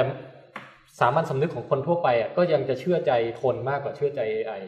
นะฮะจากอย่างนั้นโดยทั่วไปคือในมุมนี้ผมผมรู้สึกว่าถ้าถ้าถ้าอิงนิดนึงนะครับผมว่ามันมันคล้ายๆกับวงการทางด้านชีววิทยาคำถามง่ายๆในวงการชีววิทยาที่เรากำลังห้ามโคลนนิ่งมนุษย์ทุกวันนี้คือโดยโดยโดยภาพรวมเราก็มีทีมกลางถูกไหมครับพี่พี่แทนที่เราจะมีจริยธรรมที่บอกว่านี่คือจริยธรรมของคนในวงการชีววิทยาว่าเราจะไม่โคลนนิ่งมนุษย์ประเด็นก็ย้อนไปแล้วนะครับว่ามันก็มีรูปมีใครเหมือนกันที่ไปแอบหลังบ้านแล้วก็ไปนั่งโคลนของตัวเองหรือเปล่าทั้งหมดนี้ผมว่ามันย้อนไปในสิ่งที่ที่คุณแม็กพูดเนี่ย เพราะถ้าย้อนไปที่คุณแม่พูดเนี่ยผมว่าประเด็นเดียวกันคือคือในภาพรวมอย่างที่บอกว่าในมุมคนที่ทำจริยธรรมทางด้านหุ่นยนต์หรือ เอ ไอ เนี่ยเราก็พูดเหมือนกันภาพเดียวกันว่า เอ ไอ ที่เราจะทำมันจะต้องไม่ใช่เป็น เอ ไอ ระบบที่สามารถไปตัดสินใจในการจะเลือกฆ่าใครได้ในลักษณะนั้นแต่ประเด็นก็เหมือนเดิมครับว่ามันก็เหมือนกับเรื่องโคลนนิ่งว่าก็ไม่รู้เหมือนกันว่าหลังบ้านเนี่ยมีใครไปทำอะไรแบบนั้นหรือเปล่าแต่ในภาพรวมอย่างที่พูดว่าเราเราก็มองว่าสิ่งนั้นมันไม่ควรจะเกิดขึ้นด้วยความที่เรามีจริยธรรมกลางอยู่ตรงนี้ว่าทุกคนจะไม่ทำเดี๋ยวนี้เนี่ยมันมีคนที่สามารถสร้าง เอ ไอ ขึ้นที่บ้านตัวเองเนี่ยได้ได้ง่ายใดหรือยากขนาดไหนครับมันหรือมันต้องใช้ซุปเปอร์คอมพิวเตอร์หรือยังไง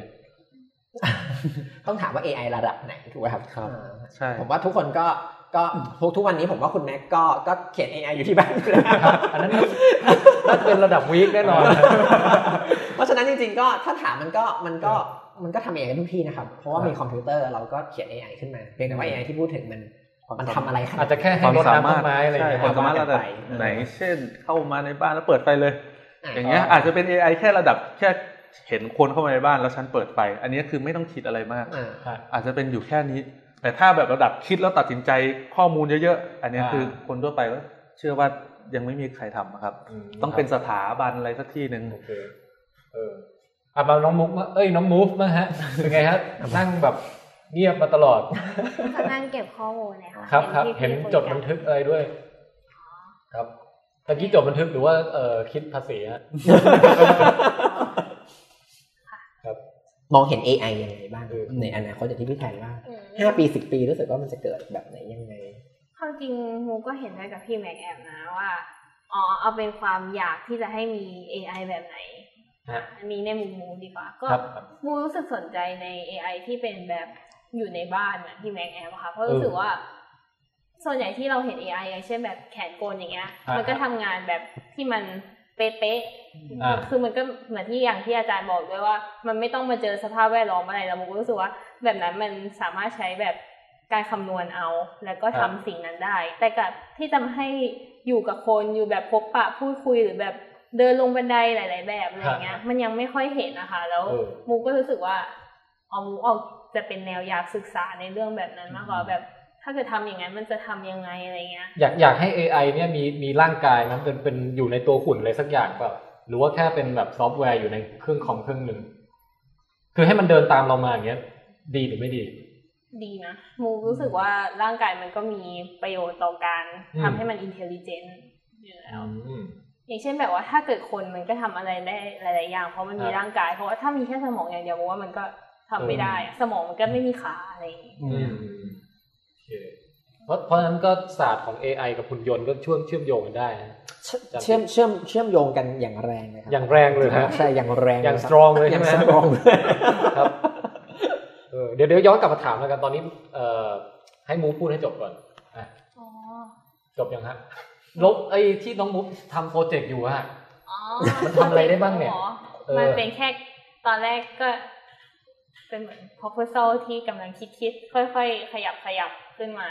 ยังไม่ถึงกับลงมือทำจริงด้วยหลายอย่างค่ะเพราะว่าอย่างเช่นตัวที่มุกศึกษาคือเอาสวอมก็คือกลุ่มหุ่นยนต์ใช่ค่ะก็กลุ่มหุ่นยนต์เป็นฝูงเนี่ยมาทำให้มันทำงานร่วมกันใช่ไหมคะซึ่งการที่เราจะเอามาทำอย่างนั้นอ่ะอย่างเช่นอาจารย์อาจารย์ปีเขาอยู่สาย bio inspire ใช่ไหมเขาก็เอามา inspire โดยการที่แบบว่าเอามาแบบว่าเอา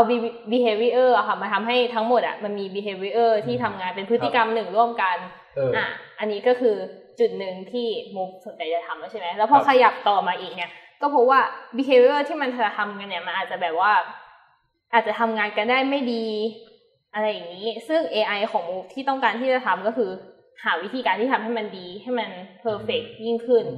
ซึ่งวิธีการนี้ที่เราจะมาใช้ก็เราก็ใช้ bio อีกก็คือใช้หลักการ evolution มา evolve ให้มันแบบว่ามีระบบที่เจ๋งขึ้นให้มันหาจุดที่ดีของการทำงานรวมกลุ่มแบบนั้นประมาณนี้ค่ะคือเราไม่รู้หรอกว่าควรจะทำไงตั้งแต่แรกแต่ให้มันไปผ่านเกิดแก่เจ็บตายหลายๆรุ่นเดี๋ยวมันก็ evolve วิวัฒนาการจนเจอคำตอบที่ดีประมาณนี้ก็เป็น เอ ไอ เออน่าสนใจนะคุณแม็กชื่นชมมาเด็กโอเคครูโต้งเด็กโรงเรียนครูโต้งมีอย่างนี้มาครับเขามีความคิดของผมตอนอยู่ม.หกมากเลยครูโต้งไงฮะคอมเมนต์นิดนึงครับก็เดี๋ยวผมน่าชื่นชมมากน่าชื่นชมผม อยู่ป.ม.หก ผมยังอ่านหนังสือการ์ตูนยังแงะคอมเล่นอยู่เลยเอองั้นก็มาที่ครูโต้งมั้งครับเออหมายว่ากังวลหรืออยากให้มันมีอะไรใช่ไหมครับก็คือเรารู้สึกว่าสังคมมันมันเปลี่ยนเร็วครับมันเปลี่ยนเร็วแล้วก็อย่างหลายๆอย่างไม่ค่อยตั้งตัวกันเท่าไหร่อย่างเช่นเอาง่ายๆอย่างสมมติว่าเราก็โดนสั่งสอนจากคุณพ่อคุณแม่คุณครูซึ่งโดยทั่วไปก็เป็นคนรุ่นหนึ่งสั่งสอนให้นักเรียนให้เด็กๆอีกรุ่นหนึ่งซึ่งบางทีบางอย่างมันตามทันไหมถ้าเผื่อมันเปลี่ยนเร็วๆมากๆแล้วก็บางอย่างรู้สึกพอมันเปลี่ยนแล้วด้วย เอ ไอ ผมว่ามันผมว่ามันน่าจะหนีอิทธิพลกับสังคมเยอะคือหมายถึงมีความห่างเหินระหว่างแต่ละช่วงวัยระหว่างแนวแนวคิดระหว่างแนวคิดอย่างอย่างสมมติทุกวันนี้เนี่ยเราก็คุยกับคุณลุงคุณปู่อะไรไม่ค่อยจะรู้เรื่องอยู่แล้วนะ ยิ่งเป็นเด็กที่เกิดมาในยุคที่แบบ เอ ไอ เป็นส่วนหนึ่งของชีวิตประจำวันเนี่ยมันจะยิ่งคุยกับคุณพ่อคุณแม่ไม่ไม่รู้เรื่องอย่างนี้แล้วก็ส่วนนั้นป่ะฮะแล้วก็ส่วนหนึ่งหมายถึงว่าเด็กรุ่นรุ่นเนี้ยหมายถึงว่าปกติเด็กก็ต้องโดนสอนอาจโดนสอนโดยรุ่นรุ่นพ่อแม่ปู่ย่าตายายอะไรก็แล้วแต่ซึ่งบางทีมันไม่ใช่ยุคที่มันได้สัมผัสกับเทคโนโลยีสมัยใหม่เยอะๆแล้วบางจุดอาจจะไม่ได้แนวคิดหรือความคิดที่มันเหมาะสมกับโลกที่มันกำลังจะเกิดหรือเปล่าเป็นห่วงความเร็วในการเปลี่ยนแปลงของสังคมแล้วมีแบบความคิดในแง่แบบ positive บ้างไหมว่าเออดีไว้เดี๋ยวต่อไปจะมีอย่างนี้ก็หมายถึงว่าพอสังคมมันเปลี่ยนก็คนที่เข้าใจและใช้จุดเด่นใช้สถานการณ์ปัจจุบันโลกปัจจุบันเป็นประโยชน์ได้เยอะอ่ะมันก็จะได้เปรียบก็เหมือนกับว่าอาจจะทำให้ใครก็แล้วแต่ที่คือทุกคนสามารถไขว่คว้าโอกาสต่างๆได้ง่ายขึ้นจากการใช้ประโยชน์ทางเทคโนโลยีไม่ใช่ไม่ใช่ว่าเออคนกลุ่มนี้นะด้อยโอกาสนะมันไม่นะถ้างั้นจะมาอยู่ในระดับมาตรฐานยากหรือระดับที่โดดเด่นได้ยากส่วนเนี้ยมันง่ายขึ้นก็มันก็เป็นข้อดีก็ผมว่าเออจริงๆมันน่าสนใจตรงมันมีความขัดแย้งในตัวเองอยู่นะหนึ่งคือมันเหมือนกับจะทำให้เกิดความห่างระหว่างผู้ใช้เทคโนโลยีเป็นกับผู้ใช้ไม่เป็นแต่ในในขณะเดียวกันตัวเทคโนโลยีเนี่ยก็สร้างให้เกิดความเท่าเทียมกันของคนในหลายๆพื้นที่ในหลายๆแบบเออจะเรียกว่าอะไรชนชั้นนะ คือทุกทุกคนแบบเข้าถึงได้หมดอะไรอย่างเงี้ยเออนะฮะอินเทอร์เน็ตได้มีความเป็นประชาธิปไตยสูงมากอะไรแบบนี้นะฮะมันก็ดูเป็นอะไรที่ย้อนแย้งและน่าสนใจติดตามต่อไปเออนะฮะอ่ะมาที่กลับมาที่จันติบ้างครับอ่าคือในมุมผมถ้าถ้าถ้าตอบตามตรงก่อนเนี่ยมันมันมันมีภาพที่น่าจะเกิดขึ้นได้หลากหลายรูปแบบมากแต่ถ้าถ้าย้อนมาที่คำถามพี่แทนว่าเราคุยกันที่ประมาณสักห้าปีสิบปีข้างหน้าผมว่าเตรียมใจอยู่สัก สองถึงสาม เรื่องครับอ่ามาแล้วฮะเรื่องเรื่องที่หนึ่งเลยเนี่ยจริงๆแล้วเนี่ยเป็นคำที่ผมว่าน่าจะได้ช่วงนี้น่าจะได้ยินกันค่อนข้างบ่อยคือเรื่องของคำว่า Big Data อะไรนะครับ Big Data Big Data นะครับคือจริงๆก็ก็คิดง่ายๆครับไม่มีอะไรมากอย่างที่บอกว่าทุกวันนี้ข้อมูลมันเยอะมากแล้วทุกวันนี้เราไม่ต้องคิดอะไรมากหรอกครับในมุมผมไม่ต้องกลัวอะไรทั้งสิ้นด้วยเพราะว่าเพราะเราเองนี่แหละครับที่เป็นคนให้ข้อมูลเขาทุกวันนี้ที่คุณหยิบโทรศัพท์มือถือมาใช้แล้วคุณยอมที่จะต้องใช้เนี่ยมันถูกกด accept ไปตั้งแต่เริ่มต้นแล้วครับว่าเรายอมให้ข้อมูลกับเขาไม่งั้นเขาก็ไม่อยากให้คุณใช้โทรศัพท์เออคือคือจะมากลัวอะไรแบบก็ใช้กันอยู่ทุกวันเนี่ยเราชีวิตเราเป็นแลกไปเรียบร้อยแล้วทุกวันนี้ผมก็ยอมกด accept เลยที่เอาไปเถิดเพราะว่าสิ่งที่เอาไปมันกำลังจะคืนอะไรหลายๆอย่างที่ดีกลับมาให้เราอันที่หนึ่งที่ผมกำลังเล็งๆนะครับถ้าตอบตามตรงก็เชื่อว่าหลายๆคนที่อยู่ในวงการก็เล็งเหมือนกันผมว่าเรากำลังจะเรากำลังจะมอบรางวัลโนเบลไพรส์ให้กับซิสเต็มสักซิสเต็มหนึ่งที่ไม่ใช่คนหรือในอีกมุมหนึ่งเราอาจจะได้รอบรางวัลโนเบลไพรส์ให้ใครสักคนหนึ่งหรือสักทีมหนึ่งที่ได้ เอ ไอ เข้าไปช่วยภาพง่ายๆนะครับภาพง่ายๆอย่างอย่างที่ทุกวันนี้อย่างที่พอจริงๆถ้าปองแปงอยู่ด้วยอาจจะมาเล่าเรื่องของนิวทริโนหรืออะไรต่างๆก็ตามทีทุกวันนี้มันมีอนุภาคอีกเยอะมากที่เรากำลังอยากจะค้นให้พบแล้วทุกวันนี้อย่างที่เราทราบกันว่าเรามีไอตัว แอล เอฟ ซี ถูกป่ะครับที่สามารถทุกวันนี้ยิงกันไม่รู้ตั้งกี่รอบได้ข้อมูลออกมามหาศาลมากทุกวันนี้นักวิทยาศาสตร์หลายๆคนที่อยู่ที่นั่นเชื่อมากว่าเราจะสามารถค้นพบเจออะไรในนั้นน่ะได้เยอะแยะไปหมดแต่เราไม่รู้จะค้นยังไงครับเพราะข้อมูลจากการยิงแต่ละครั้งมันเยอะมหาศาลมากในระดับที่เรามองไม่ออกว่าถ้าเราต้องไปศึกษาข้อมูลเหล่านั้นเองมันใช้เวลาไม่รู้อีกเท่าไหร่อ่ะครับแต่ผลอย่างอย่างเงี้ยครับยกยกตัวอย่างง่ายๆอย่างการที่เรามี deep learning หรือจริงๆแล้วมันมี เอ ไอ ตัวอื่นอีกหลายตัวมากเราเชื่อว่าไอ้สิ่งเหล่านี้ครับมันจะลงเข้าไปช่วยแล้วมันจะลงไปค้นค้นค้นค้นค้นค้นค้นแล้ววันหนึ่งก็จะเอาคำตอบหนึ่งมาให้เราว่านี่ไงพาร์ติเคิลที่กำลังหามันอยู่ตรงนี้แหละ คือนักฟิสิกส์นี่แบบเอ้ยไปไปเล่นเปตองก่อนไปแบบว่ากินข้าวก่อนแล้วเนี่ยกลับมามีผลมาให้กลับมาถึงโอ้ย เอ ไอ หาให้แล้วอะไรเงี้ยเออนะซึ่งนั่นคือ power ของมันนะไม่อยากให้เข้าใจจริงๆเพราะว่าเพราะว่ามันอย่างที่เราคุยกันน่ะตอนว่านั่นคือความสามารถที่ที่มันเหมาะมากสำหรับคอมพิวเตอร์มันทำสิ่งนั้นได้ดีกว่าเราครับเราต้องยอมรับในข้อนั้นแล้วเราก็ยอมให้มันทำสิ่งนั้นให้แต่สิ่งที่มันทำได้มันคือประโยชน์ที่จะย้อนกลับมาที่ตัวเราซึ่งนั่นในภาพหนึ่งที่ผมกำลังเล็งว่าไอ้นี่คือเรื่องของคำว่า big data เพราะมันจะมีข้อมูลแบบนี้เยอะมากอีกข้อมูลหนึ่งที่ที่ฟังดูหลายๆคนอาจจะรู้สึกว่าโอ้โหหาอนุภาคเจอมันทำไมดูไกลตัวไกลตัวอีกภาพหนึ่งที่เป็น big data เหมือนกันแล้วผมว่าใกล้ตัวมากแล้วทุกคนจะจะง่ายกว่านี้มากก็คือเรื่องของการพยากรณ์อากาศทุกวันนี้เราบ่นเหลือเกินว่าทำไมมันไม่เห็นจะทายถูกเลยอันนั้นบอกฝนตกอันนี้แดดออกถึงเวลาจริงๆทำไมอย่างนั้นอย่างนี้ซึ่งถ้าอยู่ในคนที่วงการทำทำทำด้านสายพวกนี้จะเขาจะเข้าใจว่ามันไม่ใช่เรื่องง่ายจริงๆนะครับถ้าได้ลองไปดูจริงๆว่าการที่เราจะทำนายให้ถูกว่าตอนกี่โมงมันจะแดดออกหรือมันจะฝนตกณจุดไหนเนี่ยคือแค่โมเลกุลของอากาศที่มันเปลี่ยนไปนิดเดียวเนี่ยมันมีโอกาสทำให้ณบริเวณนั้นๆเกิดการเปลี่ยนแปลงเยอะมหาศาลมากแต่ถามว่าทุกวันนี้เรามีข้อมูลไหมเรามีข้อมูลเยอะมากนะครับดาวเทียมเราวิ่งอยู่รอบโลกเรานี่โอ้โหผมจำตัวเลขไม่ได้แต่มันเยอะมากแล้ว data ที่เราได้มามันมหาศาลมากเออภาพเดิมเลยครับไอ้ data แบบนี้ที่ผ่านมาเนี่ยเรามีที่ที่ผ่านมาในอดีตไม่ใช่ในอดีตนะถึงแม้ปัจจุบันก็ตามทีเนี่ยเราเรามีโมเดลสมการนะครับที่เราสามารถคำนวณได้ว่าอ๋อโอเคข้อมูลว่าอากาศมันเป็นประมาณนั้นประมาณนี้เนี่ยมันควรจะเกิดฝนตกเกิดอะไรตรงไหนยังไงแต่อย่างที่บอกครับสมการก้อนนั้นมาจากอะไรมันก็มาจากการที่เราลองสะสมมาแล้วเราก็มานั่งสร้างสมการเหล่านั้นขึ้นมาถ้าเราเปลี่ยนใหม่ว่าไอ้ data ทั้งหมดที่เรามีมาโอ้โหไม่รู้ต้องกี่ปีนะครับแล้วไปทำให้ระบบมันเลิร์นนะครับมันเป็น learning แล้วมันก็ไปเรียนรู้จากอดีตที่ผ่านมาทั้งหมดลองนึกภาพเหมือนให้มันเรียนโกะครับเพราะที่ผ่านมาพอแพทเทิร์นอากาศมันเป็นแบบนี้มันจะเกิดตกที่บริเวณนั้นบริเวณนี้นั่นนั่นคือความสามารถมันนะครับแล้วมันก็จะสามารถทำให้เราได้ระบบพยากรณ์อากาศที่ดีขึ้นกว่าเดิมเยอะมากสามารถบอกตำแหน่งได้อย่างแม่นยำกว่าเดิมเยอะมากว่าณจุดนี้ข้างหลังคุณไปอีกสามร้อยเมตรมีฝนตกกี่เม็ดหรือ นั่นนั่นคือความสามารถของคอมพิวเตอร์ซึ่งนั่นคือสิ่งที่ที่ที่ผมเห็นชัดว่านั่นนะครับคือสิ่งที่มันจะเข้ามาช่วยเรากับอีกมุมนึงซึ่งผมว่าตรงกับทุกๆคนแล้วผมว่าเตรียมใจได้เลยในเชิงของห้าปีสิบปีผมว่าซัมอัพของสิ่งที่พูดเมื่อกี้นี้ทั้งหมดอ่ะมันคือเรื่องของ personal assistant ครับมันคือระบบที่จะเข้ามาช่วยเราอะครับไม่ต้องห่วงเลยว่าเดี๋ยวต่อไปผมเชื่อว่าเราเราได้คุยกับมือถือแบบเป็นกันเองแน่นอนเช็ดตูดให้หน่อยอะไร มันจะโผล่มาแน่นอนคือตอนนี้มันสิ่งสิ่งที่เห็นชัดมุมนึงที่เราต้องเข้าใจก็คือทั้ง Google ทั้งFacebook ทั้ง Microsoft ทั้งอะไรต่างๆที่เราติดงอมแงมอยู่ทุกวันเนี้ยครับเบื้องหลังเขามีแต่ เอ ไอ เต็มไปหมดที่พยายามจะเรียนรู้พฤติกรรมเราและทุกทุกท้ายสุดท้ายเนี่ยบริษัทหลังนี้สิ่งที่เขากำลังพยายามทำทุกวันนี้คือศึกษาให้ได้ว่าเราต้องการอะไรเพราะเขากำลังจะแข่งกันมาเซิร์ฟเราครับเขากำลังจะแข่งกันมาบริการให้ตรงใจเราเพื่อที่จะแย่งลูกค้าไปเพราะฉะนั้น personal assistant เนี่ยห้าปีสิบปีเนี่ยผมเชื่อได้ว่ายังไงอ่ะเดี๋ยวเกิดแน่นอนจาก เอ ไอ ที่เรามีอยู่ณปัจจุบันฟังดูทั้งหมดเป็นมุมดีนะครับ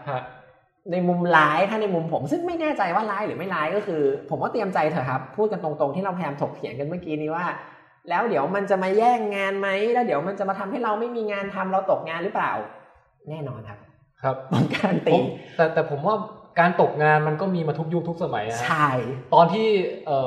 คนประดิษฐ์รถยนต์ได้เนี่ยม้าก็ตกงานนะฮะถูกต้อ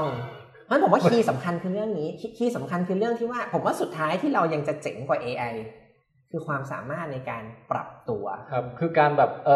อก็ไปทำงานอื่นสิใช่นั่นนั่นคือคอนเซ็ปต์จริงๆนะครับเพราะโลกเราจะเห็นว่าเราพัฒนาถ้าเราคิดแต่ว่าเราหยุดพัฒนา เอ ไอ เถิดเพราะเดี๋ยวมันจะมาแย่งงานเรานั่นหมายถึงว่าเรากำลังจะพูดว่าให้เราหยุดพัฒนาตัวเองเพราะสุดท้ายเรากำลังพัฒนา เอ ไอ มาเพื่อมาทำงานที่มันยากหรือทำงานที่มันน่าเบื่อหรือมาทำงานที่จริงๆแล้วถ้าเราคิดดีๆเนี่ยเราไม่ควรจะทำหรือเปล่าแล้วเราปรับตัวเองขึ้นไปทำงานที่มันเหมาะสมกับเรามากขึ้นพัฒนาตัวเองมากขึ้นผมว่านั่นน่าจะเป็นคำตอบสุดท้ายของการจะเติมกับสิ่งนั้นหรือสมมุติแบบเอ่อ เอ ไอ มาทำงานให้เราได้เยอะแยะเต็มไปหมดเนี่ยเราก็มีเวลาว่างไปเอ่อทำอะไรสนุกสนานมากขึ้นอย่างนี้ว่าเออนะฮะสำคัญคงต้องตรงนั้นนะครับคือคือเราคงต้องพร้อมที่จะปรับตัวเพราะว่านั่นคือคีย์สำคัญของการเป็นสิ่งมีชีวิตด้วยนะถามผมคือเรามีความสามารถในการปรับตัวแล้วเราควรจะพร้อมที่จะปรับตัวกับการที่จะต้องเจอกับอะไรแบบนั้นครับเออผมนึกออกอันนึงฮะที่ว่าน่าจะมาไอ้ driverless car เนี่ยครับเขาเรียกภาษาเทคนิคเขาเรียกอะไรนะรถยนต์ไร้คนขับรถรถเออรถยนต์ไร้คนขับใช่ไหมฮะครับ คือเนี้ยอันนี้เห็นหลายเจ้าแบบเพ่งเล็งกันมากเลยนะว่าจะทำให้เกิดขึ้นได้จริงใช่ครับนะฮะเห็นผมเห็นมีมีมาตั้งประมาณประมาณ สี่ถึงห้า ปีตั้งแต่ตอนผมเรียนอยู่แล้วคือตอนนั้นเป็น Toyota ที่เข้ามาเล่าคอนเซ็ปต์นี้ให้ฟังเขาบอกว่าเขาฝันที่จะเห็นรถที่วิ่งกันอยู่ตามท้องถนนเนี่ยไม่มีอุบัติเหตุไม่ต้องมีไฟแดงคุณวิ่งมาจะชนกันปุ๊บมีคันหนึ่งจอดให้แล้วคันไปคือคือมันก็จะมีระบบของมันที่จะวิ่งกันโดยที่ไม่มีไฟแดงให้มันชนกันผมก็ควรจะมาทดสอบที่กรุงเทพครับก็เวิร์คไปถ้าผ่านกรุงเทพผมเชื่อว่าผ่านทุกที่ในโลกคือคือนี่เป็นสิ่งที่เขาฝันไว้เมื่อประมาณ สามถึงสี่ถึงห้า ปีที่แล้วตอนที่ เอ ไอ ยังไม่ได้บูมอะไรขนาดนี้จนทุกวันนี้มี Google Apple Uber หรือแม้กระทั่ง Tesla เองก็ตามทำรถยนต์ไร้คนขับของตัวเองมาวิ่งทดสอบบนท้องถนนจริงมาวิ่งคู่กับคนที่ขับรถจริงๆก็มีก็มีแล้วแล้วมันแล้วมันคือตอนนี้คือใกล้จะแบบออกโรงได้ยังครับแบบเวิร์กไปถึงขั้นไหนแล้วอะไรเงี้ยคือตอนนี้มันเวิร์กถึงขนาดที่ปล่อยให้วิ่งวิ่งตามท้องถนนได้แล้วกับคนจริงๆได้แล้วแค่บอกว่าจะไปไหนใช่ฮะมันมันทำได้ถึงขนาดนั้นแล้วแต่มันมันยังติดอยู่เรื่องของคอสครับที่ยังต้องใช้เวลาอีกนิดนึงเพื่อให้คอสมันต่ำกว่านี้ครับคือคือไอ้เรื่องจะชนเนี่ยจริงๆมันเป็นโจทย์ที่หรือแบบจะไปชนตึกหรือเปล่าจะไป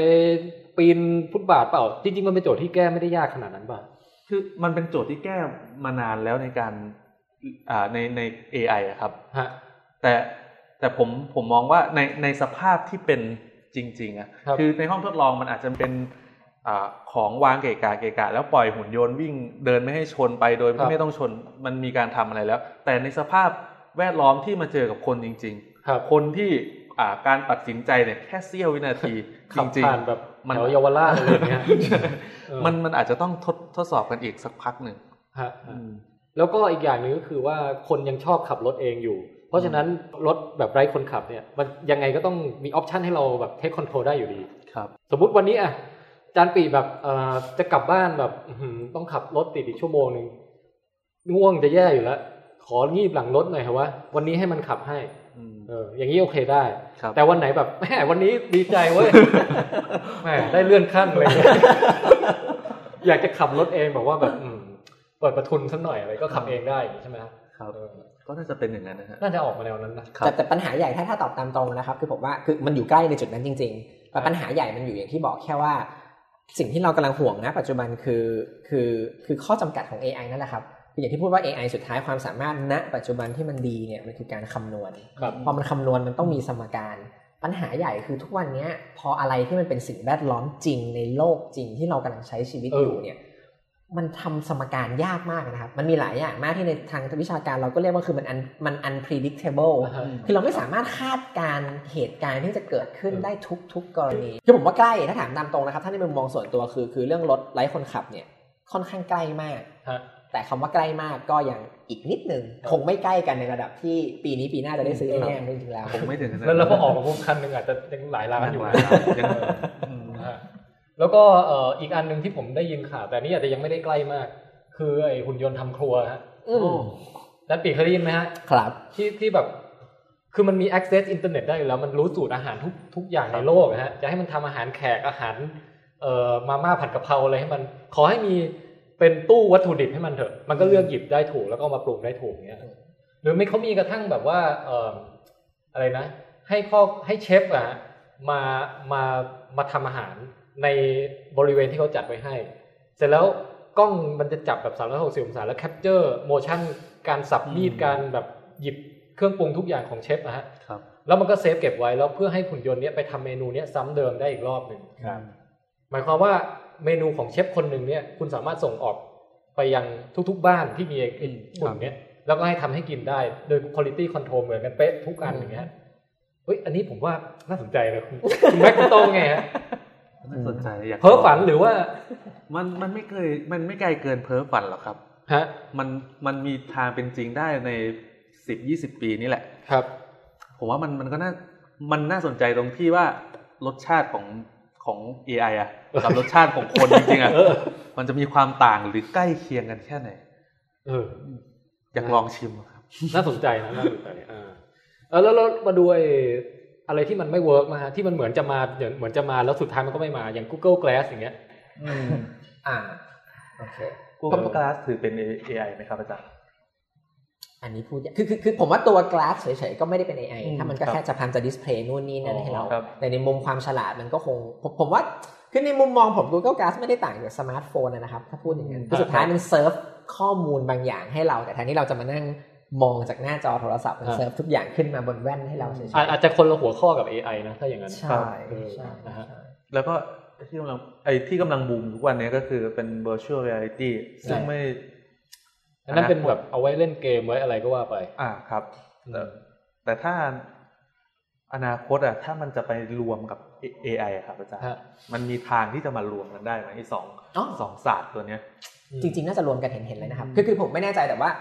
ส่วนตัวยอมรับว่าว่าดูเรื่อง virtual reality ระดับหนึ่งไม่มีโอกาสได้ไปสัมผัสกับตัวเองสักทีนึงว่าจะซื้อคาร์ดบอร์ดมาลองสักทีนึงที่ที่ภาควิชานี่มีใครทำอะไรเรื่องพวกนี้บ้างมั้ยอ่ามีครับมีมีอ๋อ วี อาร์ มีคนที่ทำเกี่ยวกับเรื่อง เอ อาร์ วี อาร์ พวกนี้อยู่ระดับนึงครับทีนี้ผมว่ามุมนึงที่มันกำลังจะเสริมกันเนี่ยก็คือว่า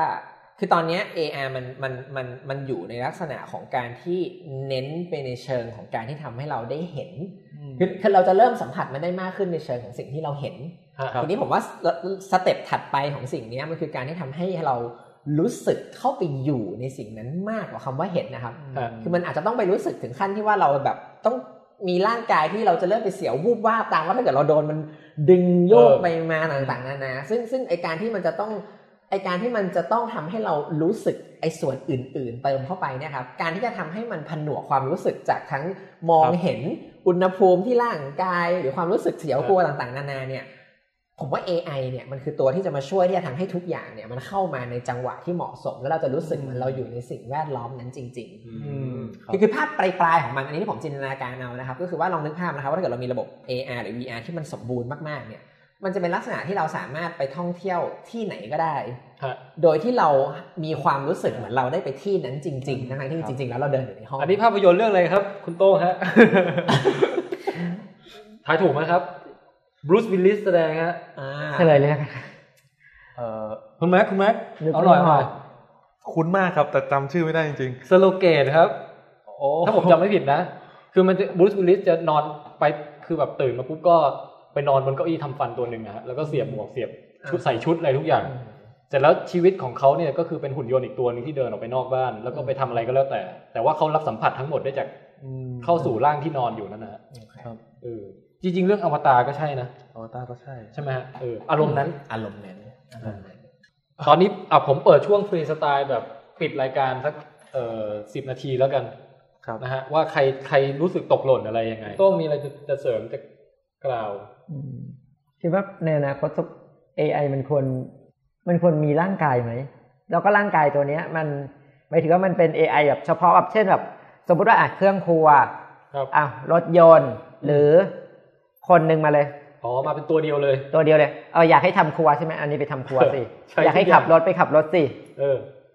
อ่าถ้าถ้าในมุมมองผมคือคือจริงๆมันเป็นสิ่งที่เราทำอยู่ในวงการของคนที่ทำโรบอติกหรือทำหุ่นยนต์นะครับคือภาพมันใหญ่กว่าคำว่าเออใช้คำว่าใหญ่กว่าอาจจะไม่สวยจริงๆแล้วมันก็มีมุมของคนที่ทำ เอ ไอ กับมุมของคนที่ทำเรื่องหุ่นยนต์ทีนี้มันจะมีมุมของคนที่ทำ เอ ไอ ในหุ่นยนต์นี่คนที่ทำ เอ ไอ ในหุ่นยนต์เนี่ยถามว่าผมว่าภาพเนี่ยเป็นลักษณะแบบที่คุณต้องว่าก็คือว่าเราเราก็คงพยายามอยากจะ develop ไอตัว personal assistant เราเนี่ยครับที่ลองนึกภาพมันเป็นหุ่นยนต์ฮิวแมนนอยด์ก็ได้ครับเป็นสองขาลักษณะเหมือนคนทุกสิ่งอย่าง เออ เหตุผลที่เราทำเป็นลักษณะแบบนั้นก็เพราะว่ามันก็จะได้สามารถมาใช้อุปกรณ์ที่มีอยู่แล้วที่มีอยู่แล้วในบ้านเราได้ผมผมนึกภาพง่ายๆว่าเรามีลูมบ้าเรามีลูมบ้าที่มันสามารถโอเคดูดฝุ่นได้สามารถนู่นนี่นั่นได้แต่ถามว่ามันดูดฝุ่นได้มันดูดฝุ่นได้เพราะว่าตัวมันมีที่ดูดฝุ่นทำไมเราไม่ทำหุ่นยนต์เดินสองขาที่มันสามารถมาหยิบไม้กวาดในบ้านเราหยิบเสร็จมันก็สามารถไปหยิบไม้ถูพื้นในบ้านเราคือมันก็ใช้อุปกรณ์ที่มันมีอยู่แล้วในบ้านเราที่มันทำสำหรับคนแล้วหยิบเสร็จก็ไปหยิบมีดมาแทงเราเออนะฮะอืมหมายถึงว่าถ้าหมายถึงว่าถ้ามันมีหุ่นยนต์อย่างนั้นแล้วความรู้สึกมันคงจะต่างกันอะมันคงจะต่างกันพอสมควรเลยแหละ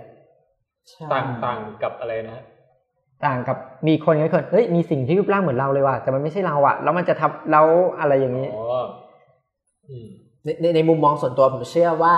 แต่ว่าในฐานะที่เป็นมนุษย์อย่างที่พูดเหมือนเดิมนะครับผมเชื่อว่าเราในฐานะที่เป็นมนุษย์เราจะปรับตัวไปหาสิ่งนั้นได้เพราะสุดท้ายไอ้สิ่งนี้มันจะไม่เกิดวันพรุ่งนี้มะรืนนี้ สุดท้ายมันจะค่อยๆเกิดมาทีละนิดแล้วมันก็จะค่อยๆซึมเข้ามาอยู่ในชีวิตเราทีละนิดเหมือน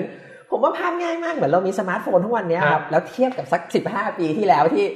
เรายังหิ้วเป็นสมาร์ทโฟนไม่ใช่สมาร์ทโฟนที่มือถือเป็นแบบว่าอันใหญ่มากหรือแม้แต่เรายังมีอยู่แค่โทรศัพท์บ้านอย่างเดียวนะครับสุดท้ายเราก็ปรับตัวจนทุกวันนี้มันกลายเป็นว่าลองให้ทุกคนโยนสมาร์ทโฟนทิ้งเนี่ยผมว่าเราก็ไม่มีใครยอมโยนทิ้งสักคนอยู่ดีคือสมมุติแบบ ไอโฟนเซเว่น ออกมาอะไรเงี้ย เราก็จะไม่ได้แบบโอ้ยมันแบบเออนี่มันวิวัฒนาการก้าวกระโดดมันก็คือแค่เป็นรุ่นต่อไปที่ค่อยๆทีละนิดทีละนิดทีละนิดแต่ถ้าเกิดมาจากยุครอห้ามาเจอ ไอโฟนเซเว่น เลยเนี่ยอาจจะช็อตนิดนึงนะฮะเออประมาณนั้น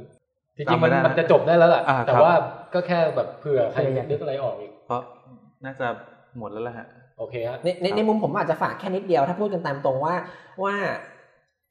เอ ไอ ที่เราคุยกันวันนี้นะครับถ้าคุยกันจริงๆเนี่ยผมว่าแทบจะเป็นผิวหรือเป็นยอดของภูเขาที่เล็กนิดเดียวของ เอ ไอ ภูเขาเล็กหรือว่ายอดเล็กยอดเล็กเรายังมีเรายังมีฐานอะไรที่อยู่ใน เอ ไอ อีกเยอะมหาศาลมากที่มันมากกว่านี้ซึ่งซึ่งมันก็คงเปิดมุมมองทั้งสองมุมว่าหนึ่งผมก็เลยรู้สึกว่าก็ก็แน่นอนผมว่า เอ ไอ เป็นเรื่องหนึ่งที่ที่ที่เป็นประเด็นสำคัญในการจะพัฒนาเทคโนโลยีต่างๆที่เรากำลังจะมีต่อไปเพราะฉะนั้นในมุมหนึ่งที่ฝากเด็กๆทุกคนที่กำลังฟังอยู่ ค, คือมันก็แปลว่าเรากำลังต้องการคนที่ที่สามารถจะเรียนรู้สิ่งเหล่านี้และช่วยในการพัฒนาสิ่งเหล่านี้ต่อไปต้องมาเรียนที่ไหนครับเรียนที่ไหนก็ได้จริงๆ แต่ถ้าเกิดสนใจก็มาคุยกันได้ถ้าสนใจเชิญที่ภาควิชาอะไรสถาบันวิทยาการหุ่นยนต์ภาคสนามฟีโวครับที่มหาวิทยาลัยเทคโนโลยีพระจอมเกล้าธนบุรีมจท.บางมดครับฟีโวก็คือ F I B O นะฮะมีตึกของตัวเองแบบใหญ่โตทันสมัยครับเพราะตอนแรกผมได้ต้องมาเยี่ยมต้องมาเยี่ยมได้ยินชื่อภาคนี้แล้วผมผมนึกถึงไอ้ตัวฟีโวดักชีนัมเบอร์โอเคงั้นก็วันนี้ขอบคุณทุกๆท่านนะครับเดี๋ยวจบวันนี้แล้วอาจารย์ปีจะพาเราไปเดินทัวร์ตึกนี้ต่อนะฮะได้ครับพาไปดูหุ่นยนต์ที่เรามีกันในเมืองไทยทุกวันนี้ขอบคุณคุณโต้งนะครับวันนี้อุตส่าห์มานั่งครับแล้วก็หวังว่าคงพอสนุกอยู่นะฮะได้นะได้นะฮะขอบคุณน้องมุกนะครับขอบคุณค่ะครับเป็นไงฮะหิวข้าวยังอ๋อค่ะสนุกมากเลยโอเคฮะขอบคุณคุณแม็กนะครับครับขอบคุณครับและขอบคุณอาจารย์ปีครับขอบคุณมากครับขอบคุณผมเองด้วยครับวันนี้พวกเราทั้งห้านะฮะทั้งห้าลาไปก่อนครับสวัสดีครับสวัสดีครับ